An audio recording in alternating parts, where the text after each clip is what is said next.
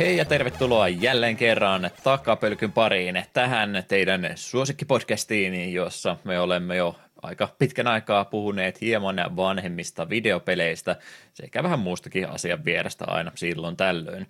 Tämänkertainen jakso olisi järjestysnumeroltansa 142 ja julkaisupäivämäärä elokuun 30. päivä vuonna 2022. Pääaihe tällä kertaa olisi Pasi Hytösen kehittämä Commodore 64-peli, joka nimeltänsä on Uuno Turhapuro muuttaa maalle. Vuosiluku julkaisupäivä vuosi tälle 1986.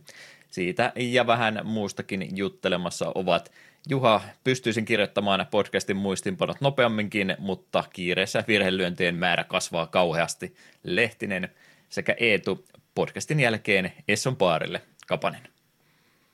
Heipä hei. Ja se, mitä minä googletin äsken ennen podcastin alkua, oli se, että on se Essokin jo aika pitkään aikaa ollut, ollut tota nimeltä ainakin kadonnut täältä Suomesta, valitettavasti. Joo, eipä niitä pahemmin tai enää olla.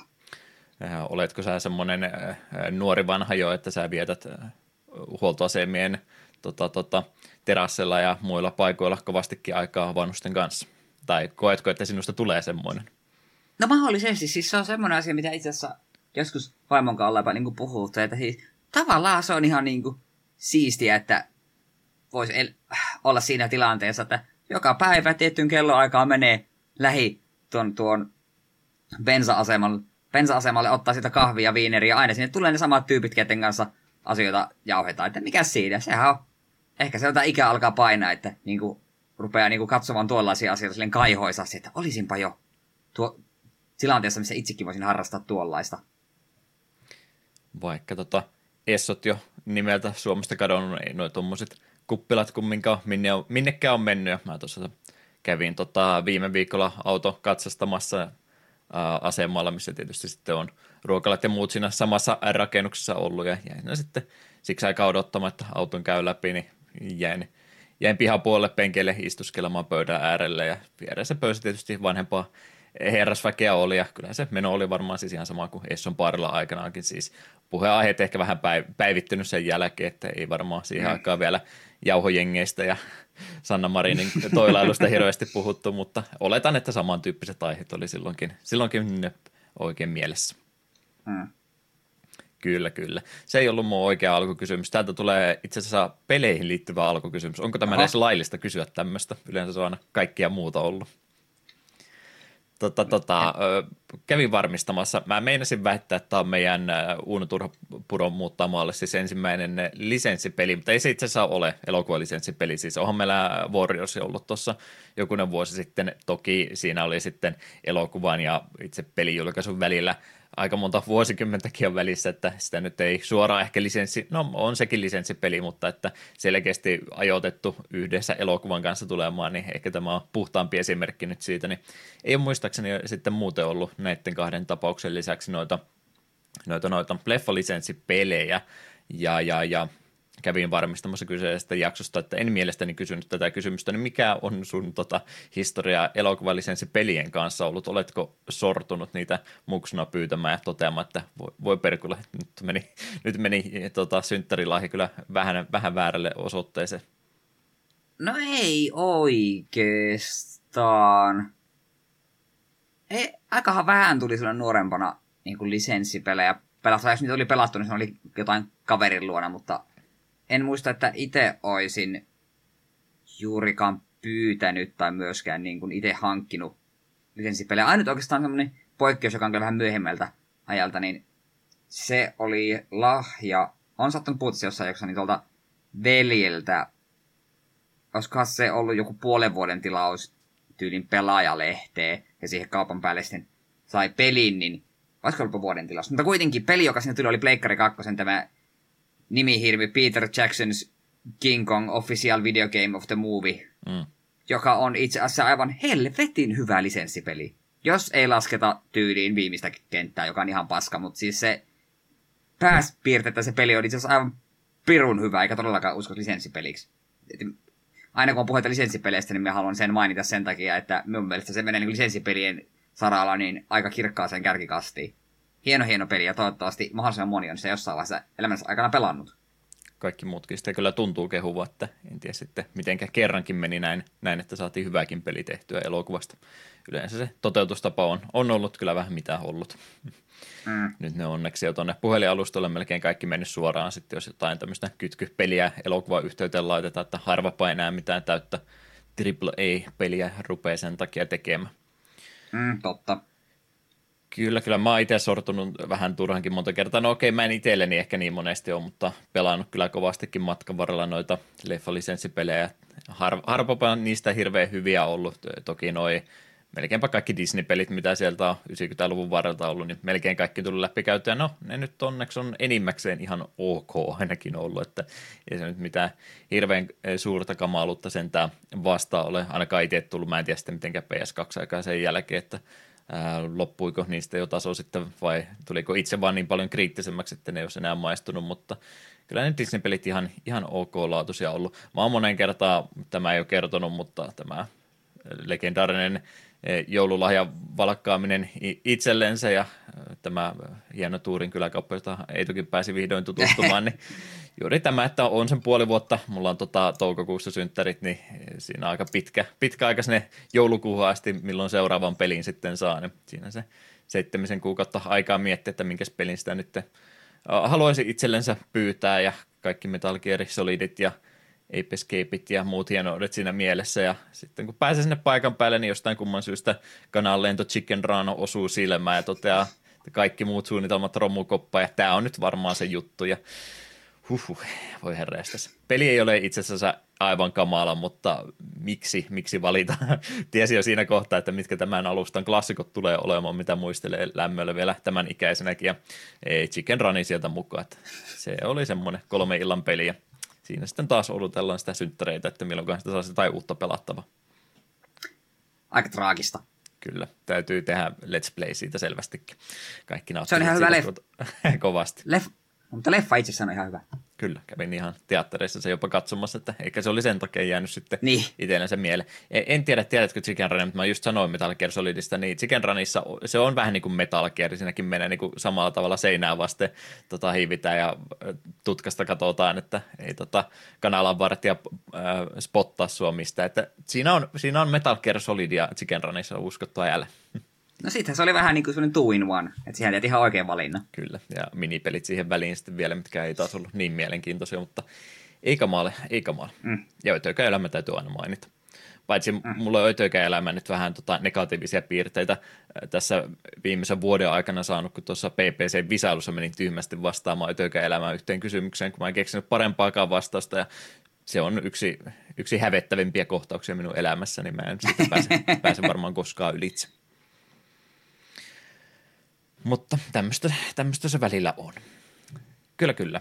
Siinä alkukysymykset tähän hätään heitetäänpäs ihan perinteinen startti tällekin jaksolle. Eetu, onko sinun listallasi jotain median kulutusta ehkäpä, mistä haluaisit tällainen lämmittelyn vuoksi podcastin alkupuolella puhua? Äh, no, pelaamispuolella on ollut silleen aika hiljasta. Fistia on pelannut aika vähän eteenpäin. Se on edelleen helvetin hyvä peli. Mutta syy, miksi se ei ole kauheasti jatkunut, on siinä, että kun minä tässä nyt viimeisen parin viikon aikana olen halunnut jotain videopeliä pelata, niin Triangle Strategy on osunut aina siihen ykkösvalinnaksi, koska ai jumalauta se peli on hyvä. Ah, se niin kuin, me alusta asti tykkäsin siitä, ja mitä pidemmälle sitä pelaa, enkä vielä tyylin chapter 7 tai 8, niin se vaan muuttuu koko ajan paremmaksi. Kun sitä on ihan pirun kiva pelata. Ja vaikka se tarina nyt ei ole mikään maata mullistava, niin siinä on kuitenkin ollut jo niin kun, se on riittävän mielenkiintoinen, että se haluaa seurata, ja hahmokavalkaadi on ihan mielenkiintoista settiä.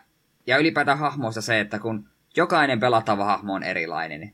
Mikään, siinä ei ole niin kuin sille, että nämä on healerit, nämä on sinun Defenderit ja niin poispäin vasta. Joka ikinen hahmo, mitä on tullut vastaan, niin sillä on omat unikit skillinsä, sillä on omat unikit juttusa, miten se toimii. Ja sitten siinä on niin paljon sellaisia pieniä asioita, niin kuin esimerkiksi se, että on niinku ö, ansoja. Tietyt hahmot voi tehdä ansoja. Just tämmöisiä, niin kuin Springtrap on hyvä. Se taisi olla eka trappi, minkä ylipäätään sinne saa. Ei toka, mutta kuitenkin se on vielä mielenkiintoisin tähän mennessä ollut, koska se tekee, valitset ruudun tietyllä rangella, se tekee siihen sellaisen ansan, valitset mihin suuntaan ansa osoittaa, ja vastustajat ilmeisesti ei näe niitä, tai sitten on tyhmiä, kun ne aina kävelee niihin. Mutta jos sen laittaa just semmoiselle, että okei, tuo vihollinen todennäköisesti haluaa tulla tätä hahmoa kohti, laitetaan ansa siihen eteen, niin se kun menee samaan ruutuun sen kanssa, niin Springtrappi heittää sen vihollisen kolme tai neljä niin kuin askelmaa siihen suuntaan, mihin se ansa osoittaa. Niin ensinnäkin vihollisen vuoro menee siinä hukkaan, kun se kävelee semmoisen ansan, mikä heittää sen suuntaan, mihin se ei varmaan haluaisi liikkua. Ja jos siinä matkan varrella sattuu olemaan seinä tai toinen vihollinen, niin siitä ottaa damage. Tulee tämmöistä clash damage, eli toi, jos se menee seinää päin, niin sattuu. Jos se menee toista vihollista kohti, niin molempia sattuu. Ja sitten kun se strategioit oikeat, okei, tuo vihollinen kun kävelee tuohon, no niin, se tuolta päin, sieltä nyt tulee mun tulimaagia heittää AOS-peli niihin molempiin ja molemmat kuolee, niin ah, siitä tulee hyvä fiilis. Käsittämättömän hyvä strategiapeli, ja suosittelen lämmöllä kaikille, ja kaikki, jotka sanoo, että ei ollut odotuksen arvoa, niin on valehtelijoita. olet, kaikki on niin unikkia hahmoja, olet siis kiintynytkin jo kaikki, muistat nimeltä jokaisen ulko. No en, nime, me muistan kutakuinkin, mitä kirjaimia niiden nimessä on, mutta jokaisen hahmon portreitin kyllä niin kuin muistan, ja muistan kyllä, mitä skillejä löytyy. Ja siinä on se huono puoli, kun kaikki hahmot on uniikkeja. Sitä mukaan, kun uusia hahmoja tulee, niin sitten on pakko mennä noin niin training battleihin levuttamaan niitä pari levua, että ne on samalla tasolla muiden kanssa. Ja sitten kun tulee varsinaisia näitä niin kuin, öö, niin kuin chapter-taisteluita, niin sitten aina pohtii, että no, ketkä me haluan tiimin mukaan. Siinäkin on kyllä kiva, että se peli niin kuin suoraan niin kuin näyttää, että hei, näitä hahmoja suosittelen ainakin ottamaan mukaan. Niin yleensä olen niitä noudattanut, mutta välillä sitten on joutunut muita pohtimaan, että no, voi vitsi, että kun kahdeksan hahmoa tai yhdeksän hahmoa voi tähän taisteluun valita, ja tässä olisi niin kuin 12 hahmoa, mitä me kaikki haluaisin käyttää, niin pitää vähän pohtia sitä ryhmäkokoonpanoa. Ja ylipäätään sekin jo, että se, että just esimerkiksi, mulla on jo useampi hiileri, mutta ne ei mikään, no okei, lukota sitä ensimmäisen, niin ne ei ole niin kuin suora, että tämä on pelkkä hiileri, vaan niillä on jotain muitakin juttuja, mitä ne osaa, joka tekee siitä varsin mielenkiintoista. Ja perushiilerikin kuitenkin osaa myös käyttää hasteja, ja kyllä se myös damagea voi tehdä, niin se ei ole pelkästään semmoinen, että se kykkii sitä taka, pelkästään takana heittämässä yhtä hiilspelliä.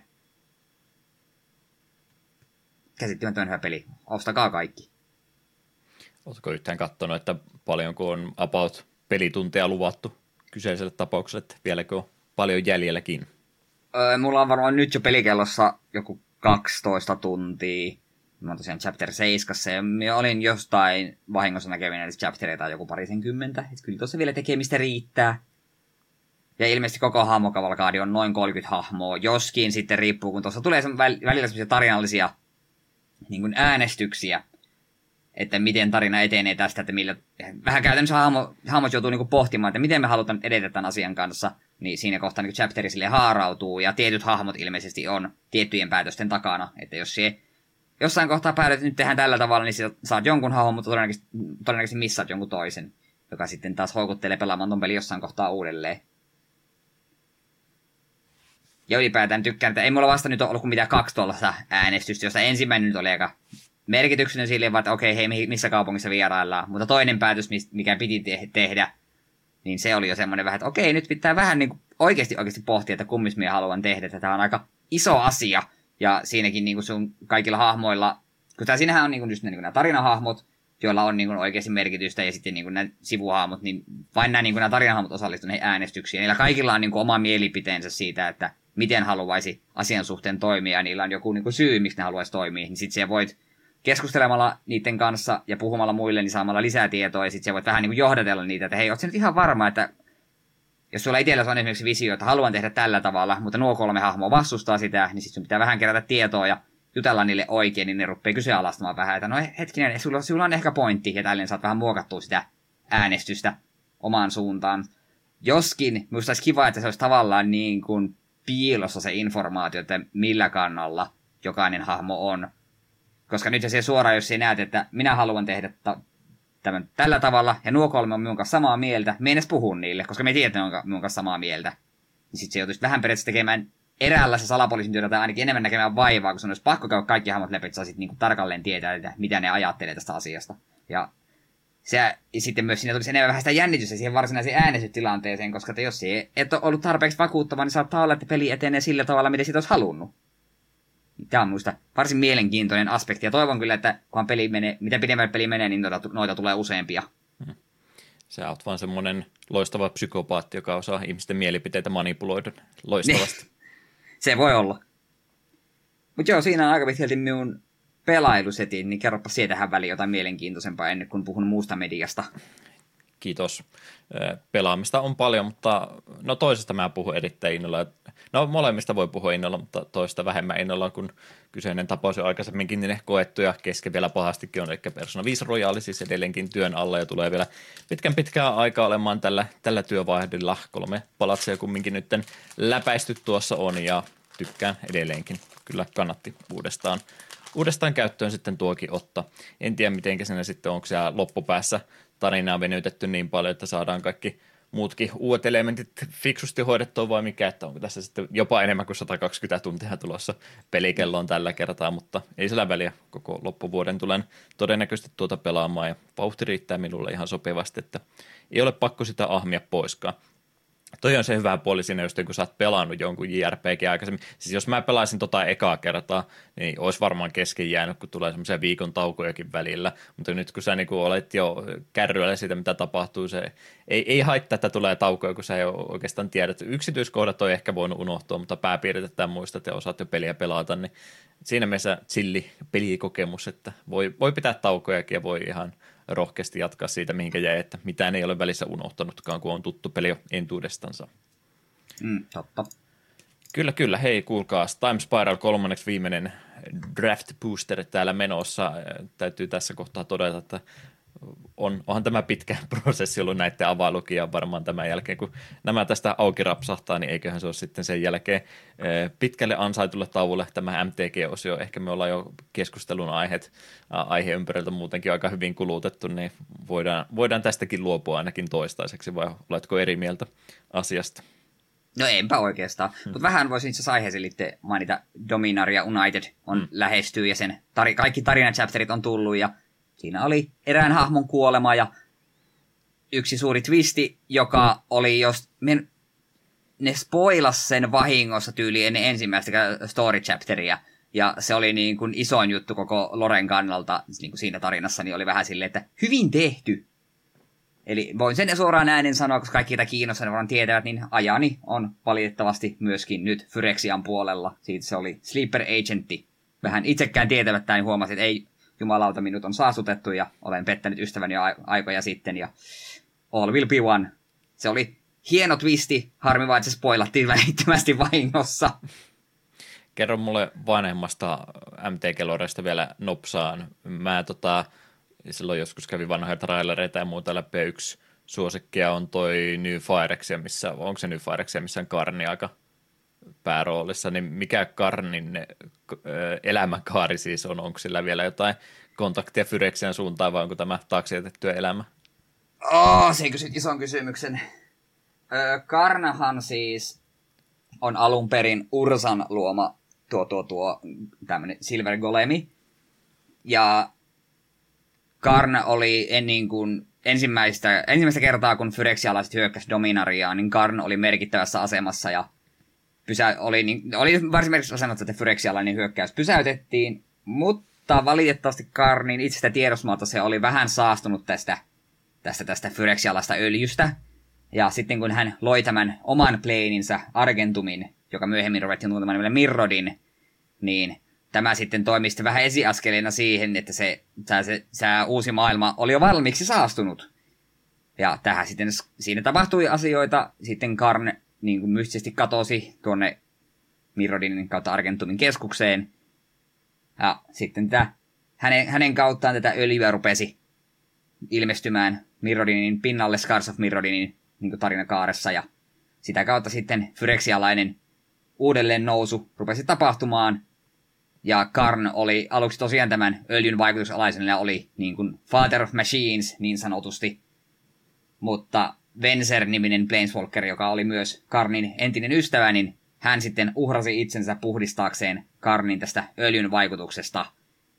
Ja, mutta valitettavasti siinä kohtaa Mirrodin oli jo tuhon tuomittu ja sehän tunnetaan ja on nykyinen New Phyrexia. Ja Karn on, Karn on vannonut, että hän pysäyttää Fyrexialaiset lopullisesti ja tätä kautta para, ehkä jopa toivoo, että saisi New Phyrexiasta taas Argentumin kautta Mirrodinin, mutta tuskin on tapahtumassa. Voisitko aloittaa MTG Lore-podcastin? Ei, ei, minulla ei ole tarpeeksi tietoa sille, että kaikki mikä menee käytännössä Zendikar ja Taemas, niin me tiedän ne hyvin hajanaisesti. Ja sitten kun puhutaan ihan ensimmäisistä seteistä ja just, a, a, just ylipäätään Brothers Warsista ja Ursasta ja näistä niin kuin vielä tarkemmin, niin en kaikkia yksityiskohtia todellakaan tiedä. Hmm.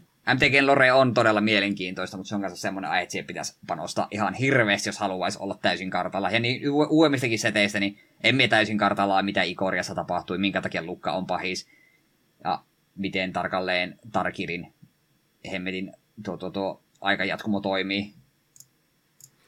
Joo, mullakin on varsin, varsin puolesta ymmärtämistä, että mitä asioissa on tapahtunut. Mulle riittää se, että pakka avautuu välillä ja saa vähän nuuhkasta tuonne sisälle, että mitäs, mm. mitäs tuoksua tuota pakkausmateriaalin sisältä löytyy.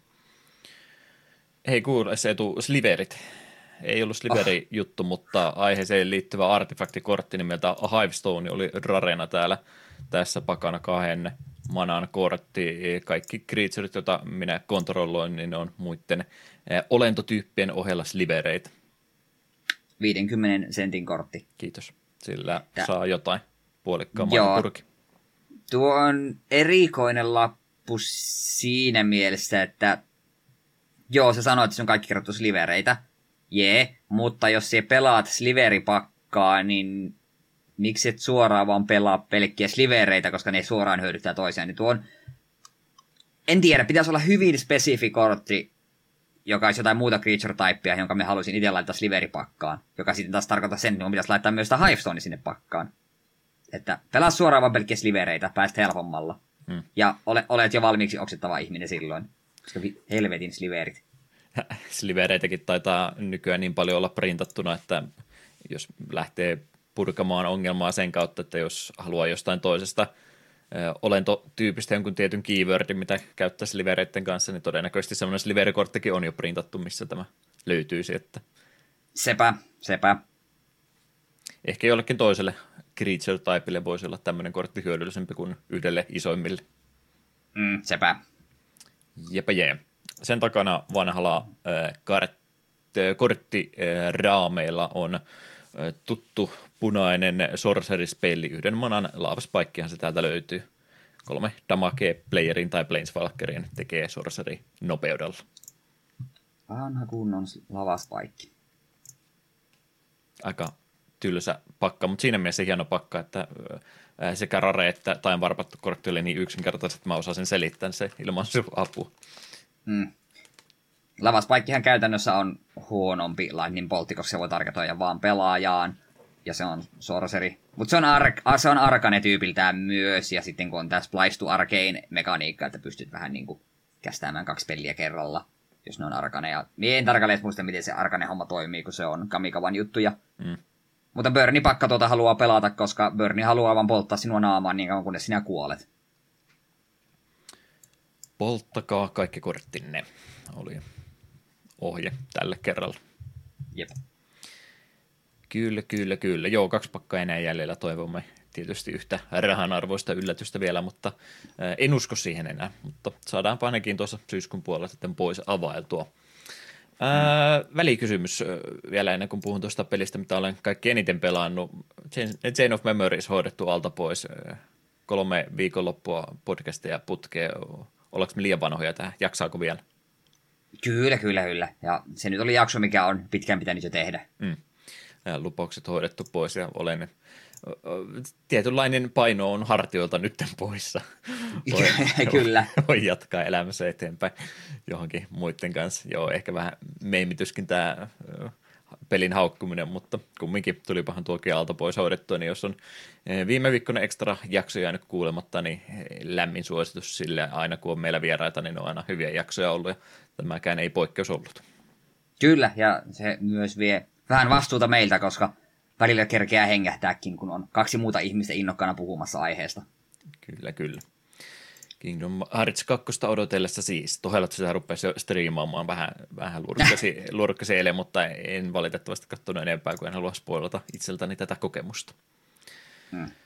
Mutta kokemuksen, mikä spoilaan ehdottomasti kaikille. Yksi viime vuosien, en nyt sano, että yllätyspeleistä itselle, tiesin jo heti, kun lähden kokeilemaan, että keneltä kehittäjältä tämä on, niin oletinkin, että tulen tykkäämään ja Eh, peli lunasti silloin lupauksensa sataprosenttisesti yksi arvoista peleistä, jolle an, uskalsin antaa 10 kautta 10 arvosanan saman tien, niin eh, Two Point Hospital tuossa jokunen vuosi sitten eh, Teme Hospitalin tietynlaista henkistä jatkumoa.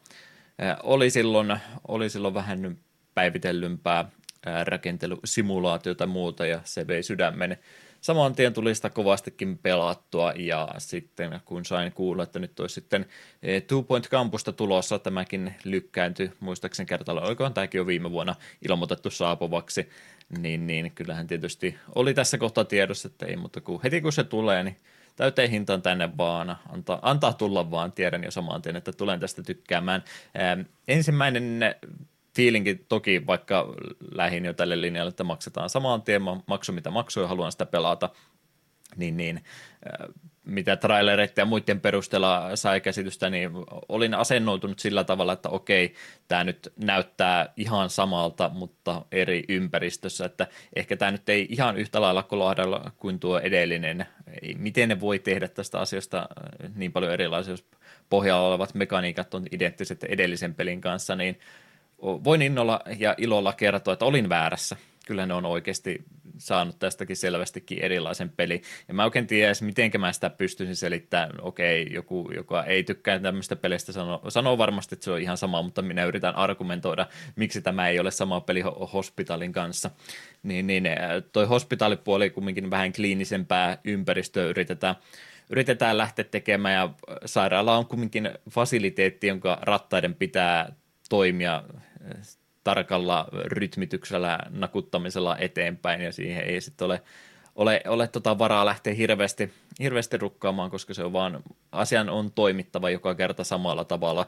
Sun täytyy hirmuinen määrä noita perusterveydenhoitajan vastaanottoja tehdä, että sä saat sieltä sen kautta sitten ihmiset osoitettua oikean, oikean tota, huoneen suuntaan, että mitä vaivaa sulla on ja menee siitä eteenpäin ja sen mukaan lähtee – laajentamaan tuota sairaalaa, niin, niin hospitaali oli kovastikin, miten mä nyt se oikein selitä, siis se itse kausimoodi, mikä tämä nyt onkaan, kun nämä kentät ja muut sitä avautuu, niin se on hyvä, että se on tehty sillä tavalla, että siinä jokainen, eh, jokainen tota, uusi sairaala antaa sulle vähän erilaisemman haasteen ja toimii samalla siinä tutorialina, että miten näitä asioita sitten eh, kannattaisi oikeasti tehdä. Esimerkiksi eh, sairaalan lämmittäminen tulee jossain vasta neljännessä viidennessä tehtävässä, että ei sun tuommoisista asioista tarvitse aikaisemmin tietää. Tulee uutta opeteltavaa ja informaatiota semmoisella hyvällä, hyvällä tota sykkeellä siinä eteenpäin, mutta siitä huolimatta niin jokainen tehtävä käytännössä toimii ihan samalla tavalla, että sun täytyy niillä samoilla ehdoilla jokainen sairaala sitten rakentaa. Muuttuvia tekijöitä toki on, mutta samat asiat silti täytyy olla olemassa niin, niin periaatteessa vaikka siinä erilaisia tehtäviä onkin, niin ne kaikki kumminkin ratkaistaan kutakuinkin samalla tavalla – niin, niin, se on varmaan isoin asia, millä tavalla Two Point Campus sitten tuosta eroa, että yliopistoja ei kumminkaan ole kahta samanlaista. Okei, näissä on yhdistäviä tekijöitä, että näissä on luentosaleja kaikissa, mitä pitää tehdä, täytyy yksityisopetuksen huoneita tehdä, taukotilat ja tämmöiset fasiliteetit, joka, jokaisessa tietysti täytyy olla, mutta sitten on lähdetty tosi paljon tekemään eri teemalla noita eri opintolinjoja, mitä tuossa täytyy sitten lähteä tekemään. Siis tämä nyt ei ole sitä, että kaikki vaan käy ne samat samat luentotilat äh, läpi keskenänsä, että jos sä oikeassa elämässä yrität katsoa ammattikorkeasta yliopistossa, missä on monta eri linjaa, niin et sä niitä kasvolta erota, että kuka, kuka käy missäkin. Ehkä joku sairaanhoitaja saattaa olla pukeutunut vähän eri tavalla sitten ähm, kuin joku muu, mutta muuten et semmoista isoa teemoitusta itse näiden opintolaitosten sisällä huomannut, mutta Two Point Campuksessa kyllä huomaa. Tässä on nimittäin niin, niin monenmoista eri opintolinjaa lähetty hakemaan, että on on tota pellekoulua olemassa, sieltä löytyy ritaarikoulutusta, onkohan heti tokaa tehtävä vai mikään, niin ajattelin, että tämä on nyt varmaan ihan realismin pohjautuva koululaitospeli, niin ei missään tapauksessa. Vanha kun on ritarilinja, että siinä pitää ruveta sitten noita taistelukenttiä pihamaalle rakentamaan, missä päästään sitten puu tota, vihollisia vastaan huitomaan ja olkipaaluihin nuolilla ammuskelemaan Robin Hoodimaisesti ja mikä sitten tämä Joustingin kenttä on, missä kaksi hevosta juoksee vastakkain ja yrittää seivästää toisensa, niin tämmöisiä pitää ruveta pihamaalle rakentamaan. Ja toki sitten kun tämä on vähän tämmöistä keskiaikaisempaa uvittelua, niin se tarkoittaa sitten esimerkiksi sitä automaattisesti, että tämmöisessä koulussa täytyy aika paljon noita sairaanhoitajahuoneita olla, koska pieniä vahinkoja saattaa matkan varrella sattua. Niin, niin, vaikka joo, siis periaatteessa samo, samoja asioita käydä jokaisessa tässäkin kentässä tai tehtävissä läpi, niin, niin se ei ole pelkästään, että se on niin monta erilaista opintolinjaa, niin se tuo paljon vaihtelua ihan yksittäisten kenttien välillekin ja sen takia toi missään tapauksessa. Tässäkään vaiheessa vielä, vaikka mä oon pari 30 tuntia sitä jo pelannut, niin ei ole ruvennut todellakaan puuduttaa. Niin erittäin innolla olen kaikki kolme tähteä jokaisesta.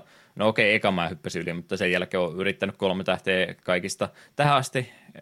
Kaikki tota vaatimukset täyttää ja muuta. Ja jatkanut siitä sitten eteenpäin, että on, on erittäin hyvänä pysynyt ja vaikeustasoikin ihan mukavasti on ruvennut koko ajan tulemaan eteenpäin. Esimerkiksi nyt mulla on työn alla ollut tota Harry Potter-mainen velhokoulu, missä sitten opetellaan taika, ää, tota, tota, pimeätä makiaa ja rohdosten tekoa ja kaikkea muuta. Ja tässä koulussa sitten vielä lisäehtona on, että yksi vanhoista oppilasta on vähän katkera tälle koululle ja sen muuta vähän erilaisia tota, kirouksia lähettää sinne suuntaan, että rupeaa vähän salamia taivaalta iskemään vähän väliä ja tietysti jotain Harry Potter-maisia tota, mitähän ne oli sillä nimeltään, se on tässä nimessä Life Munchers-nimisiä tota, tota, pimeitä velhoja välillä lähettää sinne juoksemaan, niin täytyy muun muassa vartioidenkin sitten osata, tai siis tota, huoltomiesten osata pikkasen e, taikuutta siinä myöskin, että saadaan hä- häädettyä sitten nämä tunkeilijat täältä koulusta pois, että on, on tosi, tosi miellyttävää ollut ja tosi vaihteleva, että tosiaan ei pääse tuo puuduttaan, kun se koko ajan uusia, uusia mielenkiintoisia juttuja sulle heittää ja lisää, lisää asioita availee, niin erittäin, erittäin hyvä jatko-osa Two Point Hospitalille. Jos on tilanne, että jompikumpi täytyisi nyt hommata, niin suosittelen Two Point Campusta tuon hospitaalin ylitse. On se, on se sen verran hyvä parannus kumminkin tuolle edelliselle vielä, joka oli jo entuudestaan kympin peli, niin nyt on jo kymppi plussan peli tällä hetkellä itselle tämä tapaus, että ai että, harvoin sitä tulee tämmöisiä pelejä vastaan, mistä innostuu taas näin kovasti. En haluaisi mennä töihin ollenkaan, haluaisin olla kotona pelaamassa Two Point Campusta aamusta ilta. Minä olen vielä hospitaaleja pelannut, mutta se on kyllä kovasti kiinnostanut ja sen pohjalta, miten tätä kampusta olet ke- kehuit juuri, niin Tähän ehkä houkuttelisi hypätä suoraan kampuksen kimppuun siis. Mm. Joo, mä esimerkiksi oikein, oikein liian realistisesta rakentelusta en niin välitä, mutta tämä on just semmoinen sopiva, sopiva helposti vauhtiin pääsevä peli, että ei tarvi olla mitään vanhaa kokemusta rakentelujutuista ollenkaan, että hyvää pelattavaa ihan noviseillekin tästä löytyy. Mutta, mutta kaksi peukkua ylöspäin. Muuta mä en ole ehtinytkään pelaamaan, kun nuo kaksi peliä on vienyt kaiken vapaa ja elämästäni tällä hetkellä. Mm. Joo, siinä jos oli pelaamisasiat, niin vähän sitten muunlaista mediaa, niin mainitaan nyt nopeasti se, että Peter Call Saul, se, se on nyt ohi. Viimeinen kausi, viimeinen jakso on tullut ulos ja se, se kyllä laittoi oikein netillä rusetilla koko Breaking Bad niin kuin universumin nättiin päätökseen. 5 kautta 5 suosittelen kaikille, ja, mutta samalla sen sanon, että te typerykset, jotka katsotte Peter Call Saulin ensin, teette aivan käsittämättömän virheen. Breaking Bad ensin, sitten vasta Peter Call Saul, vaikka se Peter Call onkin enemmän esiosa, niin silti se kokonaisuuden kannalta Breaking Bad pitää nähdä ensin. Hyvään Ö... päätökseen vie sarja ja siihen asti, kunnes viiden vuoden päästä se otetaan rusetti auki ja aloitetaan taas jostain eri suunnalta uudesta kyllä, kyllä tämä Vinski Ligan, luoja, niin oli minun mielestä ihan sanonut, että ei ole tulossa tälle enää, niin kuin, ainakaan täl, näillä suunnitelmilla, niin ei ole tarkoitus enää saagaa jatkaa, eli tämä nyt on tässä. Mutta sitten taas to, toinen media, mitä en ole, mikä ei valitettavasti ikinä varmaan tule päätökseen, ollaan pari kertaa mainittukin, Berserk, sehän luoja valitettavasti silloin viime vuonna kuoli, olen animen joskus nähnyt ja vähän siitä, että Lorea lukenut. En mangaa koskaan ole juurikaan lukenut, niin rupesin sitä nyt lukemaan. Ja en ole vielä edes niin pitkällä, että mihin anime päättyy, mutta aika lähellä tienoilla rupean olemaan. Ja onhan se pirun hyvä sarja. Niin kuin, helvetin brutaalia meininkiä ja Guts on varsin äijä päähenkilö. Joskin se on hyvin häiritsevää, kun lukee noita ensimmäisten chapterien niin kuin, tätä, tätä fan translationia, niin siellä on vähän erimielisyyttä hahmojen nimistä, että Gatski on ollut jo tällä minun tuntemallani GUTS nimellä, ja sitten siellä on myös T saattaa olla useampi kappale, ja sitten saattaa uusilla sijasta olla A ja niin poispäin. Ja välillä muutenkin vähän lauserakenteet on noissa vanhojen chaptereiden käännöksissä hassuja, mutta ei se haittaa. Tämä tarinassa saa silti kiinni, ja pääpointti kaikista dialogista on kyllä tullut selväksi. Ja anima tai sitä piirrostyyli on aivan järkyttävän kaunista. Ja kuten sanottua, hyvin hyvin korea. Päitä, päitä ja luita lentelee kyllä vähän väliä. Odotan innolla, että pääsen siihen pisteeseen, mihin tämä keskeneräinen 90-luvun anime päättyy ja sitten kaikki siitä eteenpäin onkin mulle uutta settiä. No mä sitä animaatiota pari kertaa yrittänyt aloitella, mutta en, en koskaan sitten kunnolla siihen iskustunut, että varmasti olisi tuo manga se tapa, miten sekin pitäisi oikeasti kokea. Millä alustalla sä olet, mitä käytät lukemista varten? Isolta ruudulta puhelimesta? Sulla ihan, äh, ihan puhelimen näytöltä välillä. Se kyllä menee sitten, pitää vähän zoomailla, että hmm. saa kaikesta toiminnasta parhaat ilot irti, mutta en jaksas mitään pädiä ruveta hankkimaan ihan vaan lukeakseni mangaa. Tuo on aihe, mihinkä olin tulossa, että se on just ollut se tekijä, minkä takia mä en oikein mangaa millään viittynyt. En mä tietokoneen ruudulta rupea kyllä, en, en jaksa ruveta pitkään aikaa ainakaan mitään tuommoista lueskelemaan ja puhelimen ja ruutusten taas en koe miellyttävänä alustana myöskään, että sen, sen takia on mielessä käynyt aina välillä, että voisi vois vaikka pädi ottaa ihan vaan sen takia, että voisi vaikka sängystä videoitakin vielä katsoa tai sitten nimenomaan jotain tekstimuotoista siinä lueskella, mutta en ole kyllä itsekään sille linjalle ainakaan vielä lähtenyt. Kyllähän pädin nyt halvalla saisi, että jos ei siinä tarvitse mitään pelaamistehoja olla, niin halvalla kyllä lähtisikin jostain, mutta en ole vielä, vielä sitä temppua ainakaan tehnyt. Veikkaisin kumminkin, että manga lukeminen ja ihan muukin ja lukeminen lisääntyisi kovasti, jos pädiä kädestä löytyisi. Me olemme tietysti eh, digitaaliajan kasvattamia henkilöitä, eihän mitään kirjoja tai muuta missään tapauksessa lueta, että kyllä se joku, joku tota digialusta täytyy olla meilläkin. Mm. Mutta ehkä, ehkä joskus tulee pädikin siis hommattu. Oliko siinä meillä kaikki? Joo, siinä on ainakin minun osalta kaikki. Joo, ei mulla oikein, en ole en ole leffoja pitkään aikaa kattonut, paitsi Uuno Turhapuro muuttaa maalle, josta ehkä jossain kohtaa vähän myöhemmin. Brooklyn 99 on tullut Netflixiin näköjään lisää, niin sen viimeisten kausien katsominen itsellä kesken, mutta täytyy sitten kommentoida koko, koko sarjaa enemmän kuin on viimeinenkin kausi tullut katseltua sitten loppuunsa asti. Jep, Se on minulla myös katsomislistalla, mutta ei ole saanut aikaiseksi. Hmm. Siinä tapauksessa pienen musiikkipreikin aika olisi tässä kohtaan ja jatkamme sitten ohjelmistossa eteenpäin.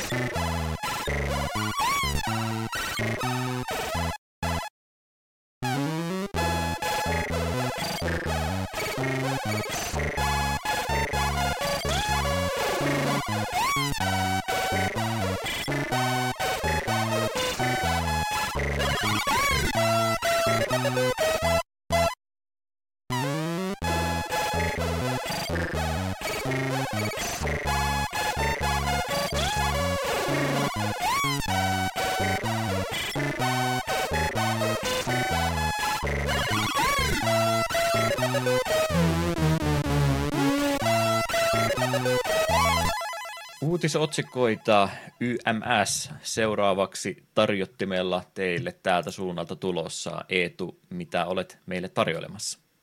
Tänä päivänä pelihistoriassa, eli mitä tapahtui ainakin kymmenen vuotta sitten. Ää, elokuun loppua olemme siis pikkuhiljaa yhdenkin kesän tuhlanneet, pilanneet itseltämme ja Syksy meinaisi lähestyä ja näin on tapahtunut vuosien varrella monta kertaa aikaisemminkin, eli 30. päivä elokuuta oli meillä tällä kertaa tarkastelun alaisuudessa ja suoraan kymmenen vuotta sitten tasan täältä löytyi merkittävä teos, josta ehdottomasti haluamme puhua. Senran Kagura Burst-versio Nintendo 3DSlle tuolla Japanin suunnalla. Tamsoft Corporation oli näitä beat'em up kautta brawleri sekoituspelejä pelanneet, jolla varsin uniikki ja hyvin myyvä ulkoasu tietysti löytyy. Tämä Burst-versio on päivitetty julkaisu tuosta pari vuotta aikaisemmin julkaistusta perusversiosta. Eetu, kerro meille kaikki sen rankokudesta. Hävettää myöntää, että olen Pleikkari 4 Estival Versuksen pelannut jopa Platina Trophiin asti. En tiedä, mikä minua silloin vaivasi. Se oli vähän synkempää aikaa sun elämässä. Niin. Mutta sen minä haluan taisin jo mielestäni silloin, mä silloin me tehtiin podcastin, silloin jo mainitsin, että kaiken sen fanservisen ja käsittämättömän typerän tarinan ja dialogin takana, niin se itse pelaaminen on ihan hauskaa. Pistetään vihollisia nippuun näyttävillä kompoilla, niin se itse pelaaminen niissä on oikeasti ihan hauskaa ja hahmot on kuitenkin käyttäytyvät niin kuin hyökkäyksillä erilaisesti, niin sen, sen kehun minä annan. Mutta kaikki muu, niin joo, en, en, en, en haluaisi nykyisessä tilanteessa silleen, että kun vaimo ja vaimon lapset on samassa huushollissa, niin ruveta sen rankakuraa pelaamaan, sanotaan nyt vaikka näin. Eli joudutaan vielä parikymmentä vuotta siis odottamaan, että voidaan tämä jakso aiheeksi ottaa. Joo. Hetki siis vielä. Toi on paha paikka, kun sisimmässä on jotain kaunista, mutta sitä kun yrität muille selittää, jotka näkevät vain pintapuolen, niin kaikki muut on, niin kuin minäkin tässä, että joo joo, sehän se oli varmaan just se parasta sulle. Sen takia sä sitä tykkäsit, aivan, aivan, ymmärrän. Tykätään silti vahva sana. Mm. No, tuommoista tapausta oli kymmenen vuotta sitten. hyppäsin sen jälkeen aikakoneessani oikein kunnolla reippaammin taaksepäin kahdeksan vuotta nimittäin. Siellä oli isompaa pelijulkaisua Gamecubelle vuodelta 2004 tänä päivänä. Pikmin 2, eli jatko-osa alkuperäiselle Pikminille. Yhdysvaltain julkaisupäivä oli osunut sopivasti tähän kohdalle. Nintendo omaa tätä RTS-henkistä sarjaahan tässä kyseessä olisi. Ykkösosan jälkeen kapteeni Olimar on palannut onnellisesti kotiin tuon avausosan sattumusten jäljiltä, mutta eipä siellä kotipuolessakaan kaikki tunnu hyvin menevän, vaan firmatyöpaikka olisi vararikon partaalla ja ainut keino pelastaa tämä työpaikka olisi sitten palata Pikminien planeetalle keräämään erilaisia aarteita, joista tietysti aarteita myymällä saadaan rahat, pela, ää, joilla pelastetaan sitten työpaikka. kakkososasta löytyy sitten myöskin kaksin pelitilaa, jota nyt en ihan kunnolla selvittänyt, että oliko tämä tarinaa kahdestaan vai oliko tämä joku versus-tyyppinen monin peliominaisuus sitten ilmeisesti tuo jälkimmäinen. Pikminit vieläkin minulta kokematta. Olen tämän sultakin kysynyt, mutta kysytään kerran vielä, onko tuttua pelaamista tämä? En ole yhtään Pikminia pelannut. Hmm. Siis tavar, tavallaan niin näen sen, miksi porukka se tykkää, mutta ainakin vierestä katsottuna, niin se jotenkin silleen, ei, ei, ei, ei, ei, ei minua kiinnosta. Kyllä sekin olisi varmaan, että tykkäisi jos kokeilisi, mutta ei ole vaan mahdollisuutta tullut annettua. Hmm. Mites, onko tämmöiselle pelisarjalle tullut annettua mahdollisuutta 20 vuotta sitten tänä päivänä PAL-alueella julkaistiin Pleikkari 2 peli nimeltä Fatal Frame. Kyseessähän on Tekmon kehittämää kauhuhinkistä seikkailukautta pulmopeliä, jossa Miku Hinasaki palaa takaisin kartanolle, jossa hänen veljensäkin oli aikaisemmin vähän selvittämässä, että minkäs, minkäs muista menoa täällä kartanon sisällä tapahtui ja katosi siis näissä mystisissä olosuhteissa. Hän sitten Miku palaa tuonne rakennukselle, joka tietysti täynnä kummituksia onkin, ja ainut tapa niitä vastaan taistella on käyttää tämmöistä taianomasta kameraa, joka vangitsee sitten nämä möröt sisällensä. Näitäkin on ilmeisesti useampi osa tullut, mutta sama juttu tässäkin, että Fatal Frame nytkin on huti mennyt iteltä.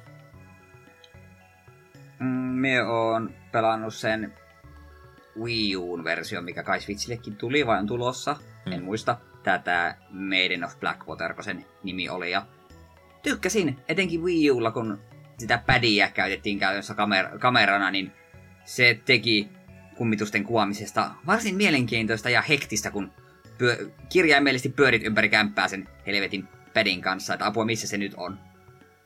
Ai, liian helppo se oli, sen kyllä muistan, että kun se peli tarjoili sulle käytännössä joka chapterin välissä siellä sait, oliko se nyt sait niin kun pelin sisäisellä valuutalla ostettu hiiliesineitä, vai heittikö sulle suoraan tietyn määrän. Ainakin perusvaikeusasteella mulla ei ikinä ollut niin kun, kameran filmistä tai parannusesineestä pulaa. Että se oli liian helppo. Mutta kyllä se oikeasti osasi parissa kohtaa mennä vähän ihon alle.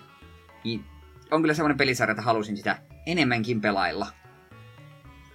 Semmoinen pelisarja, mikä varmaan ihan VR-alustallekin kuvittelisi aika hyvin kääntyvän. Mm, niin voisi kyllä kuvitella.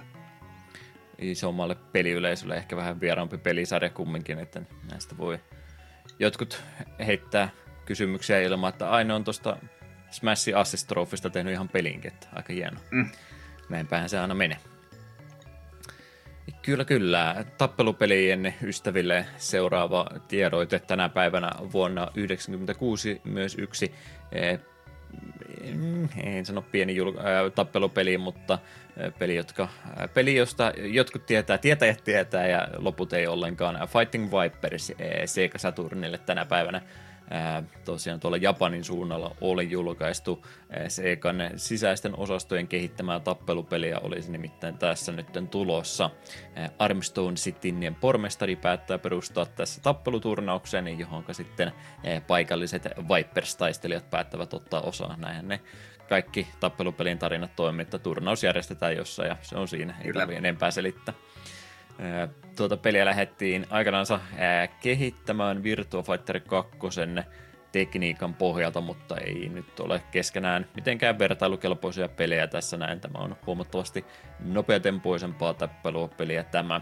Ja, ja Virtua Fighterinkin verrattuna, niin se, seinämille laidolle on laitettu siis seinät pystyyn, ettei mitään ringauttejakaan tästä löydy, ja sen lisäksi sitten jokainen taistelija pääsee kaksi armorin palasta tässä valkkaamaan vartalolle, keholle siis ja jaloille myös oma, omaansa, että pikkasen pääsee muokkaamaankin sitä hahmoa siinä. Paljon hyvää olen Fighting Vipersista kuullut, mutta en ole varmaan sekuntiikaan pelikuvaa koskaan nähnyt. Joo, pelisarja, minkä olemassa me tiedän, koska Hasuki on tyyliin kaksi kertaa sen jaksoissa maininnut. Hmm. Täytyy jakson jälkeen siis googletella, että onko Maximilian Doody pelannut tätä näin, niin sitä kauttahan ne kaikki tappelupelit pitää kokea. Totta, etenkin jos löytyy Boss Rage-video, niin sitten mm. on hienoa. Kyllä, kyllä. Tämänkertainen vanhin pelivalinta tässä segmentissä olisi vuoden 88 TurboGrafx 16 peli, joka Japanissa julkaistiin tänä päivänä Keith Courage in Alpha Zones, eh, joka on Hudson Softin kehittämää toimintatasoloikkaa. Nimikkohahmo Kid Courage ottaa tässä mittaa ulkoavaruuden alieneista ja matkalla siinä sitten keräillään jonkin verran kolikkoja, joilla ostetaan erinäisiä power ja parannuksia ja tämmöinen Novasuit-niminen taisteluhaarniskakin välillä avautuu sitten käyttöön. En usko, että videopelien historiassa mitenkään merkittävä tekijä, mutta olikohan tämä jotain Screwjottakin aikaisia juttuja vielä, kun joku joku aina äh, huomautti, että tämäkin peli oli olemassa ja kukaan muu ei sitä ollut varmaan pelannutkaan. Mm. Onkohan ollut Pat NES Punkinkin äh, alkuvideossa joskus pätkää tästä näin, että omituisia kanavia pitkin olen aina pelistä vähän väliä kuulu, mutta en tiedä, onko tämä oikeasti mikään hyvä peli. Jotkut vaan tuntuu, tuntuu tästä meemittävän välillä. Ei sano mulle yhtään mitään. Okei. Okay. Olen siis olen omalla linjallani. Ei lähdetä ehdottamaan jakson aiheeksi tulevaisuudessakaan. Mutta jotain turbografiksia aikaista peliä kyllä voisi joskus pelata. Mm, vähän, se on kyllä totta. Vähän voisi tuota pelimakkuakin pitkästä aikaa laajentaa, niin se aina tarvitsisi Nintendo Sega Pleikkaria olla. Jep. Näin ollen, mitäs täällä Retromman pelipuolen uutisoinnissa, onko mitään kivaa kerrottavaa? Tuossa on aika monen uutismötkö ja mä olen kiinnostunut siitä, että jaksatko sä kokonaisuudessaan tämän käydä läpi. Joo, eli Mega Drive Mini 2 julistettiin nyt virallisesti myös Eurooppaan saapuvaksi, ja samalla lyötiin lukkoon myös lopullinen pelivalikoima. Lokakuun 27. päivä saapus laitteesta löytyy tosiaan 61 peliä.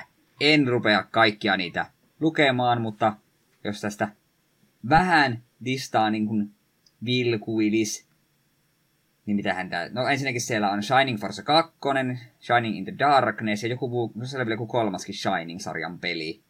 Shining Force CD. Et se on, siinähän on jo pelkästään ihan mielenkiintoisia teoksia. Ja on siellä jostain kumman syystä myös pari ekkopeliä, että minkä mm-hmm. ihmeen te tämän teitte. Mitä sitä? Toe Jam Earl into Panic Funkotron, Super Street Fighter 2 The New Challenger, Streets of Rageissa vaan kolmonen. Tää on ihan kohtalaisen kova setti. Ah, on siellä myös Hearts of peli, jonka kaikki te tiedätte, koska olemme tehneet sinne jakson. Hmm. Ihan kova, kova paketti kyllä kokonaisuudessaan. Semmoisia suht turvallisia Mega Drive-valintoja siellä ma- ö, kovastikin listalla on tuo loppupää tietysti ö, ilahduttaa kovasti, kun sitten oli tätä Sega CD-puolen juttua, mikä itsellekin on tosi vähälle aikanaan se jäänyt, niin ihan hyvä nähdä, että pääsee sitten tosiaan näitäkin pelejä näin laillisin keinoin pikkasen paremmin kokemaan. En mä tiedä, tehdäänkö me e, Syver Sharkista tai Night Trapista ikinä jaksoa, mutta kiva, että on ainakin optio, että näitä voi sitten tämmöistäkin kanavaa pitkin pelata. Tuolla on mm, muun muassa toi Mansion of the Hidden Souls, mitä Arenokin on Game Center CX yrittänyt pelata, niin sehän tietysti, jos on Game Center CXlle hyvä jaksoaihe, niin se on takapölkyllekin hyvä jakson aihe. Se on kyllä ihan totta.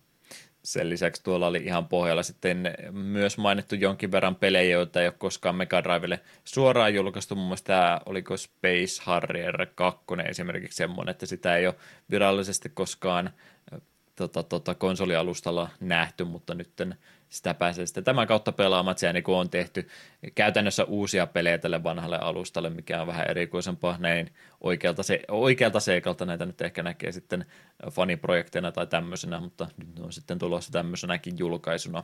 Ja pari Master System-peliäkin siellä vielä joukossa oli, niin on, on kyllä hyvä paketti jo ihan tällä listattunakin ja oletan, että toteutuskin on yhtä laadukas sitten kuin ykkösen kanssa, niin kyllä tämä itsellä ostoon tästä nyt sitten näillä puheilla oli se lähdössä. Mm. Vähän on jo minikonsoli mania toki ohitse mennyttä elämää, mutta niin paljon iloa tuosta ykkösministä kumminkin saanut, että oletan, että kakkos, kakkosenkin hankkiminen niin itselleni järkevä teko olisi. Näin se on ainakin itselleni päässä argumentoin. Mm. Mutta sitten, tämä oli iloinen yllätys. Retropelaajille tuttu Sunsoft on tekemässä paluuta. Heidän tulevaisuuden suunnitelmiinsa kuuluu Ikki-pelin uudelleen julkaisu päivityksessä muodossaan tämän vuoden puolella. Myös Mr. Gimmick tulee saamaan samanlaisen käsittelyn ja samalla lupaillaan ensi vuonna myös Uforia Saagalle. Wuhu! Tää oli oikein oikein iloinen uutinen. Uforia on tänne vaan ja heti. Ja kyllä tämä Mr. Gimmickiin kelpaa. Joo, joo. Tota, nimenomaan mä yleensä on aina haukkunut, että ei, ei sellainen niin pakko ole pelisarjoja muita. E, ikuisesti elossa pitää jatkuvasti niille jatkoosia julkaisemalla, mutta toi on mielestäni ihan hauska, että on, on se alkuperäinen peli, pidetään sen kunnia yllä ja sitten tehdään niin samalla, samalla pelisuunnittelulla uusi päivitetty versio siitä, niin että se ei niin ole se ei korvaa sitä alkuperäistä, vaan se toimii niin kuin semmoisena e, sisarkappaleena sille alkuperäiselle pelille, niin ne on mielestäni ihan hyviä projekteja sopivan mm. kokoisiakin varmasti tämmöisille pienemmille studioille, että en oleta tästäkään nyt mitään. E, ei ole Hudsonin kokonaista kerrostaloa omaan käyttöönsä saamassa, että eikä jotenkin joku sivuprojekti sitten ole, mutta erittäin mukava kumminkin kuulla. Hudsonillakin paljon hyvää pelivalikoimaa sieltä historiasta löytyy, niin toivottavasti sitä nyt sitten kunnioitetaan vielä vuosia jatkossa eteenpäinkin. Mm. Mr. Kimmikistä oli tuossa myös muutenkin uutisointi, siellä oli se yksi ruotsalais julkaisija myöskin sitä nyt uudelleen julkaisemassa, että saadaan, saadaan se vähän aikaisemminkin jo sitten nyt pelattavaksi. Mainio peli tuokin. Toisen välikysymyksen aika tässä kohtaa mä oon ainakin kolme neljä kertaa maininnut podcastin aikana, että silloin kun vielä Let's Playtä tuli tehtyä, niin Uforiasta tuli tämä piilotettu videosarja myöskin tehtyä. Mä oon Eetulle linkannut se ainakin kolme kertaa. Montako kertaa sä oot kattonut Ainakin kerran. Oho, Mä olin aivan varma, että nolla kertaa. mä, mä, toivoisin, äh, mä en toivo elämältä paljon, mutta mä toivoisin, että joku, joku olisi joskus, että hei, voisitko sä linkata sen euforia äh, läpi mistä sä oot puhunut, niin se piristäisi mun päivää kovasti. Äh, en mä tiedä, kehtaanko mä linkata sitä kumminkaan, se on kahdeksan vuoden vanha jo tässä vaiheessa, että laatu ja keskusteluaiheet ja mikin laadut ja muut on varmasti vähän parantunut sen jälkeen, mutta tulipahan sekin niin, tehty. Niin ajatus siitä, että jos joku kuitenkin kysyy, niin sehän se on tärkeintä. Ja hetkinen, ootko säkin muuten siitä tehnyt videosarja? Olen. No niin, herreistas. Ehkä... Se on ihan näkyvissä, mutta etsiköön kuka haluaa. Siitäkin saa suositella siis täysin rinnoin. Jeps, jeps. Pikauutiset pari tuohon vielä loppuvaiheille. Old Republicin päivitetystä versiosta vähän ikäviä uutisia heille, jotka ovat sitä innolla jo odottaneet, kun kuuta nousevaa siellä ilmeisesti taustalla nyt on ollut vähän, vähän onkelmia ja tuo Aspyr Media, joka sitä on ollut kehittämässä, niin ilmeisesti nyt sitten luopunut koko kehityksestä ja se on sitten tänne Saber Interactiven suuntaan siirtynyt päävastuu ainakin siitä kehitysprojektista, joten ehkä kannattaa vielä, vielä olla hengitystä pidättämättä sen suhteen, että mikä sen status mahtaakaan olla. Saattaa vielä jonkin aikaa siis tuolla peliprojektilla kestää ennen kuin se saadaan julkaistavaan muotoon. Mm. Toinen omi, ihmetystä omituisuutta herättänyt uutisointi oli siitä, että no Seikallahan nyt toki on eh, elokuvapuolella ihan hyvin mennyt sen päätöksen jälkeen, kun Sonicia lähdettiin päättämään, että tehdäänpä siitä elokuvaa ja sitten vielä suostuivat hahmomodeilleitakin pikkasen päivittämään matkan varrella, niin ne on ollut kyllä iso menestys Seikalla ja he ovat nyt sen innoittamana sitten ainakin jollain tavalla ilmoitelleet ilmoittavaan sävyyn, että siellä ehkä olisi sitten muitakin pelisarjoja tulossa jossain vaiheessa valkokankaalle ja IP, joita tässä keskustelussa pyöritetty on, niin ovat Comic Zone sekä Space Channel 5, mitä tunteita huhuilu herättää. No siis tuo Comic Zonehan saattaa saada vaikka ihan hauskan näköisen sovituksen.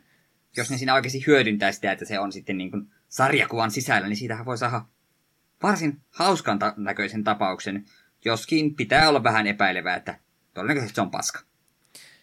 No niin, ei nyt arvostella toki ennen kuin, ennen kuin on tuote pöydälle tarjoltuna, mutta siinä mielessä vähän erikoisia, että näin ison yleisön tietoisuudessa, niin eihän näillä kahdella ole yhtään mitään arvoa. Space nyt ehkä jonkin verran enemmän kuin Comic Zonellakin jopa, mutta olen siinä mielessä kyllä samaa mitä Comic Zonein kanssa, että periaatteessa, periaatteessa tyyliä tämä niin voi ihan hyvin elokuvaksi tuoda. Se vaan, että sillä itse nimellä ei ole tässä yhtään mitään arvoa, että jonkinlaisena pohjapiirustuksena se varmastikin toimii, mutta, mutta ihan melkein, melkein uutena originellina tapauksena se tulee valtaosalle ihmisistä sitten tulemaan, jos tuommoinen elokuva sitten tuleekin.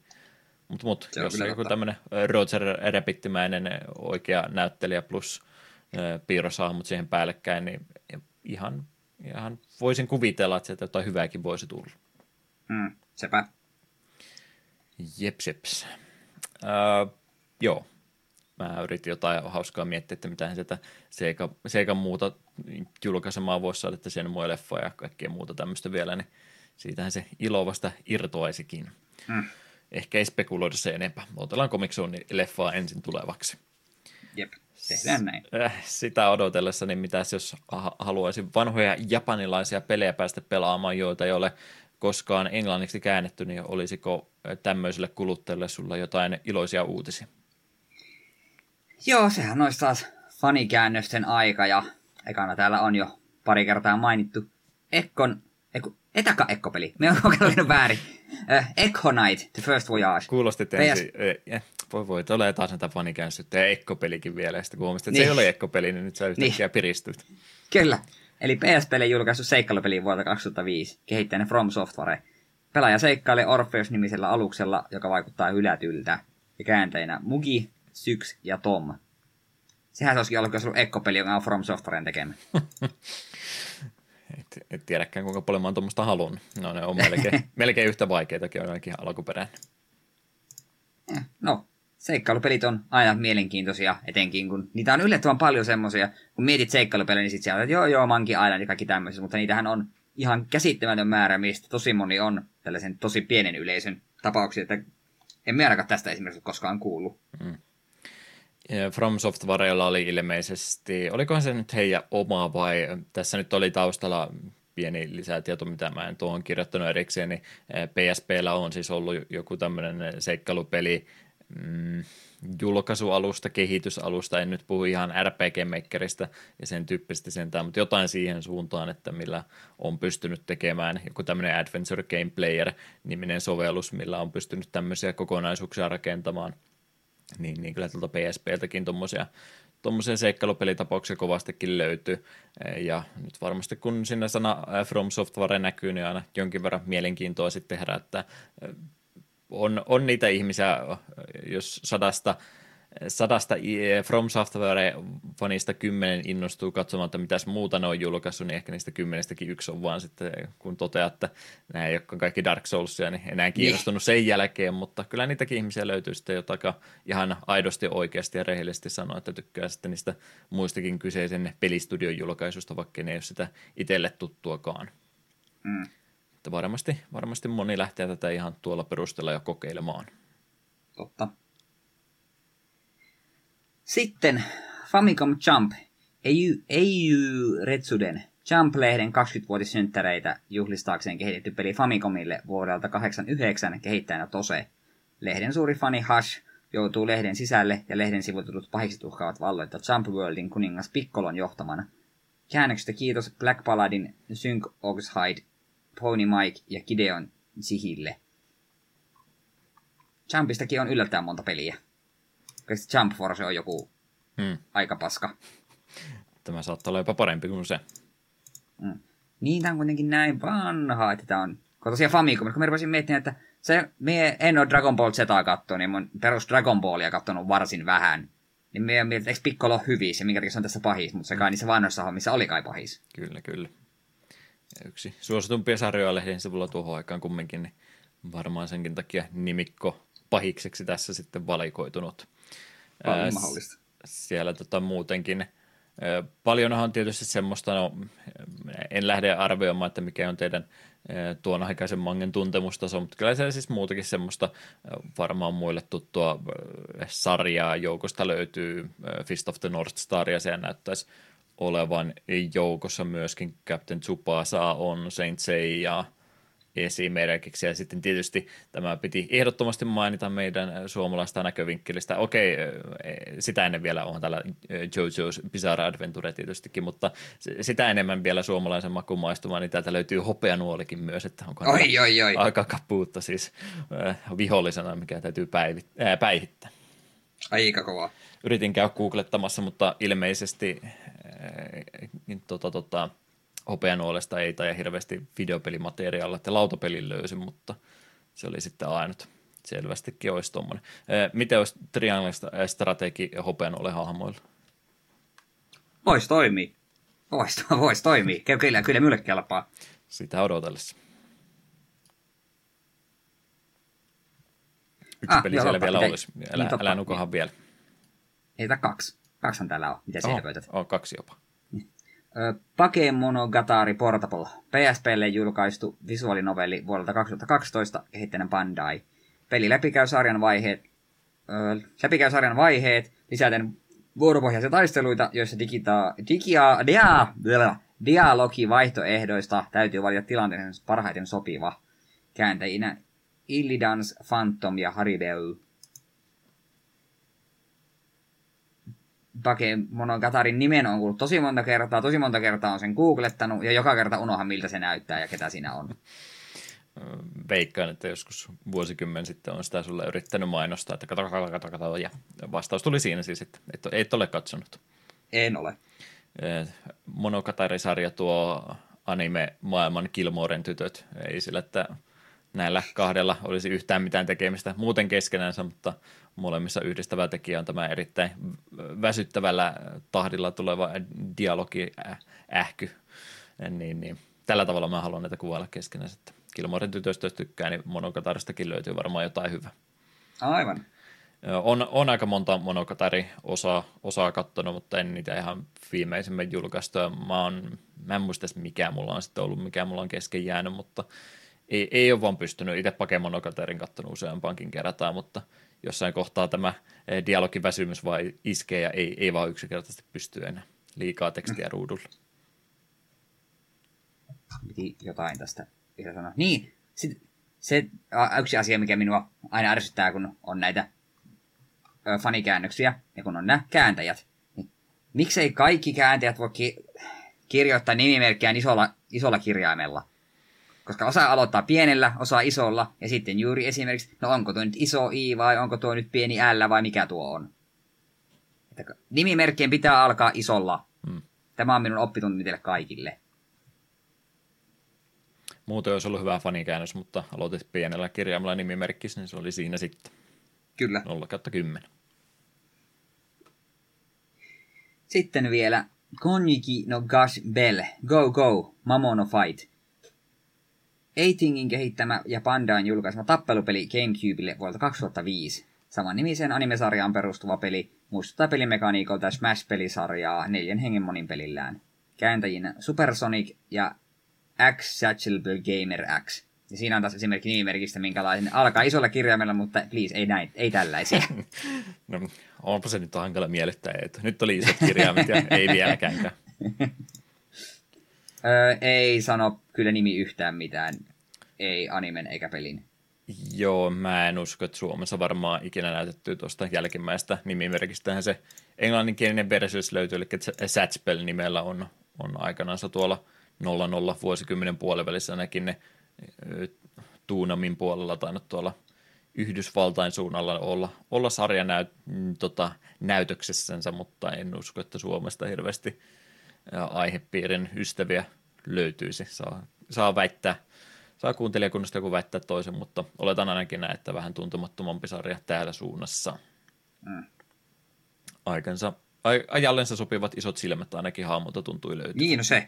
Se on tärkeää. Näin ollen olisi meidän materiaali tältä osalta läpikäytönä. Semmoinen pieni laiskottelutuokio olisi tässä kohtaa paikallansa ja sitten olisi meidän kansallisikonimme pelistä aika puhua oikein kunnolla.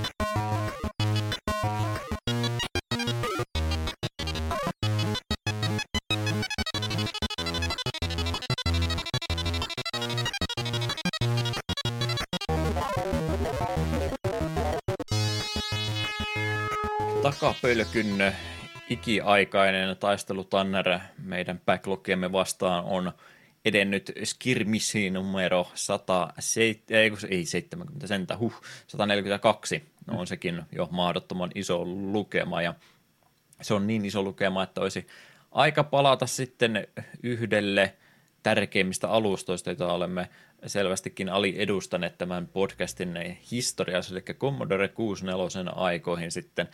Meillä on varmaan ehkä yksi huonoimmista C64-kattauksista, mitä retropelipodcasteilta siis löytyy. Siellä oli Nemesisten Warlock, jossa ihan alkuaikoina, sitten löytyy Donald Ducks Playground ja nyt sitten Uno Turhapuro muuttaa maalle, että on, on kyllä aika mielenkiintoinen valikoima, täytyy sanoa näin.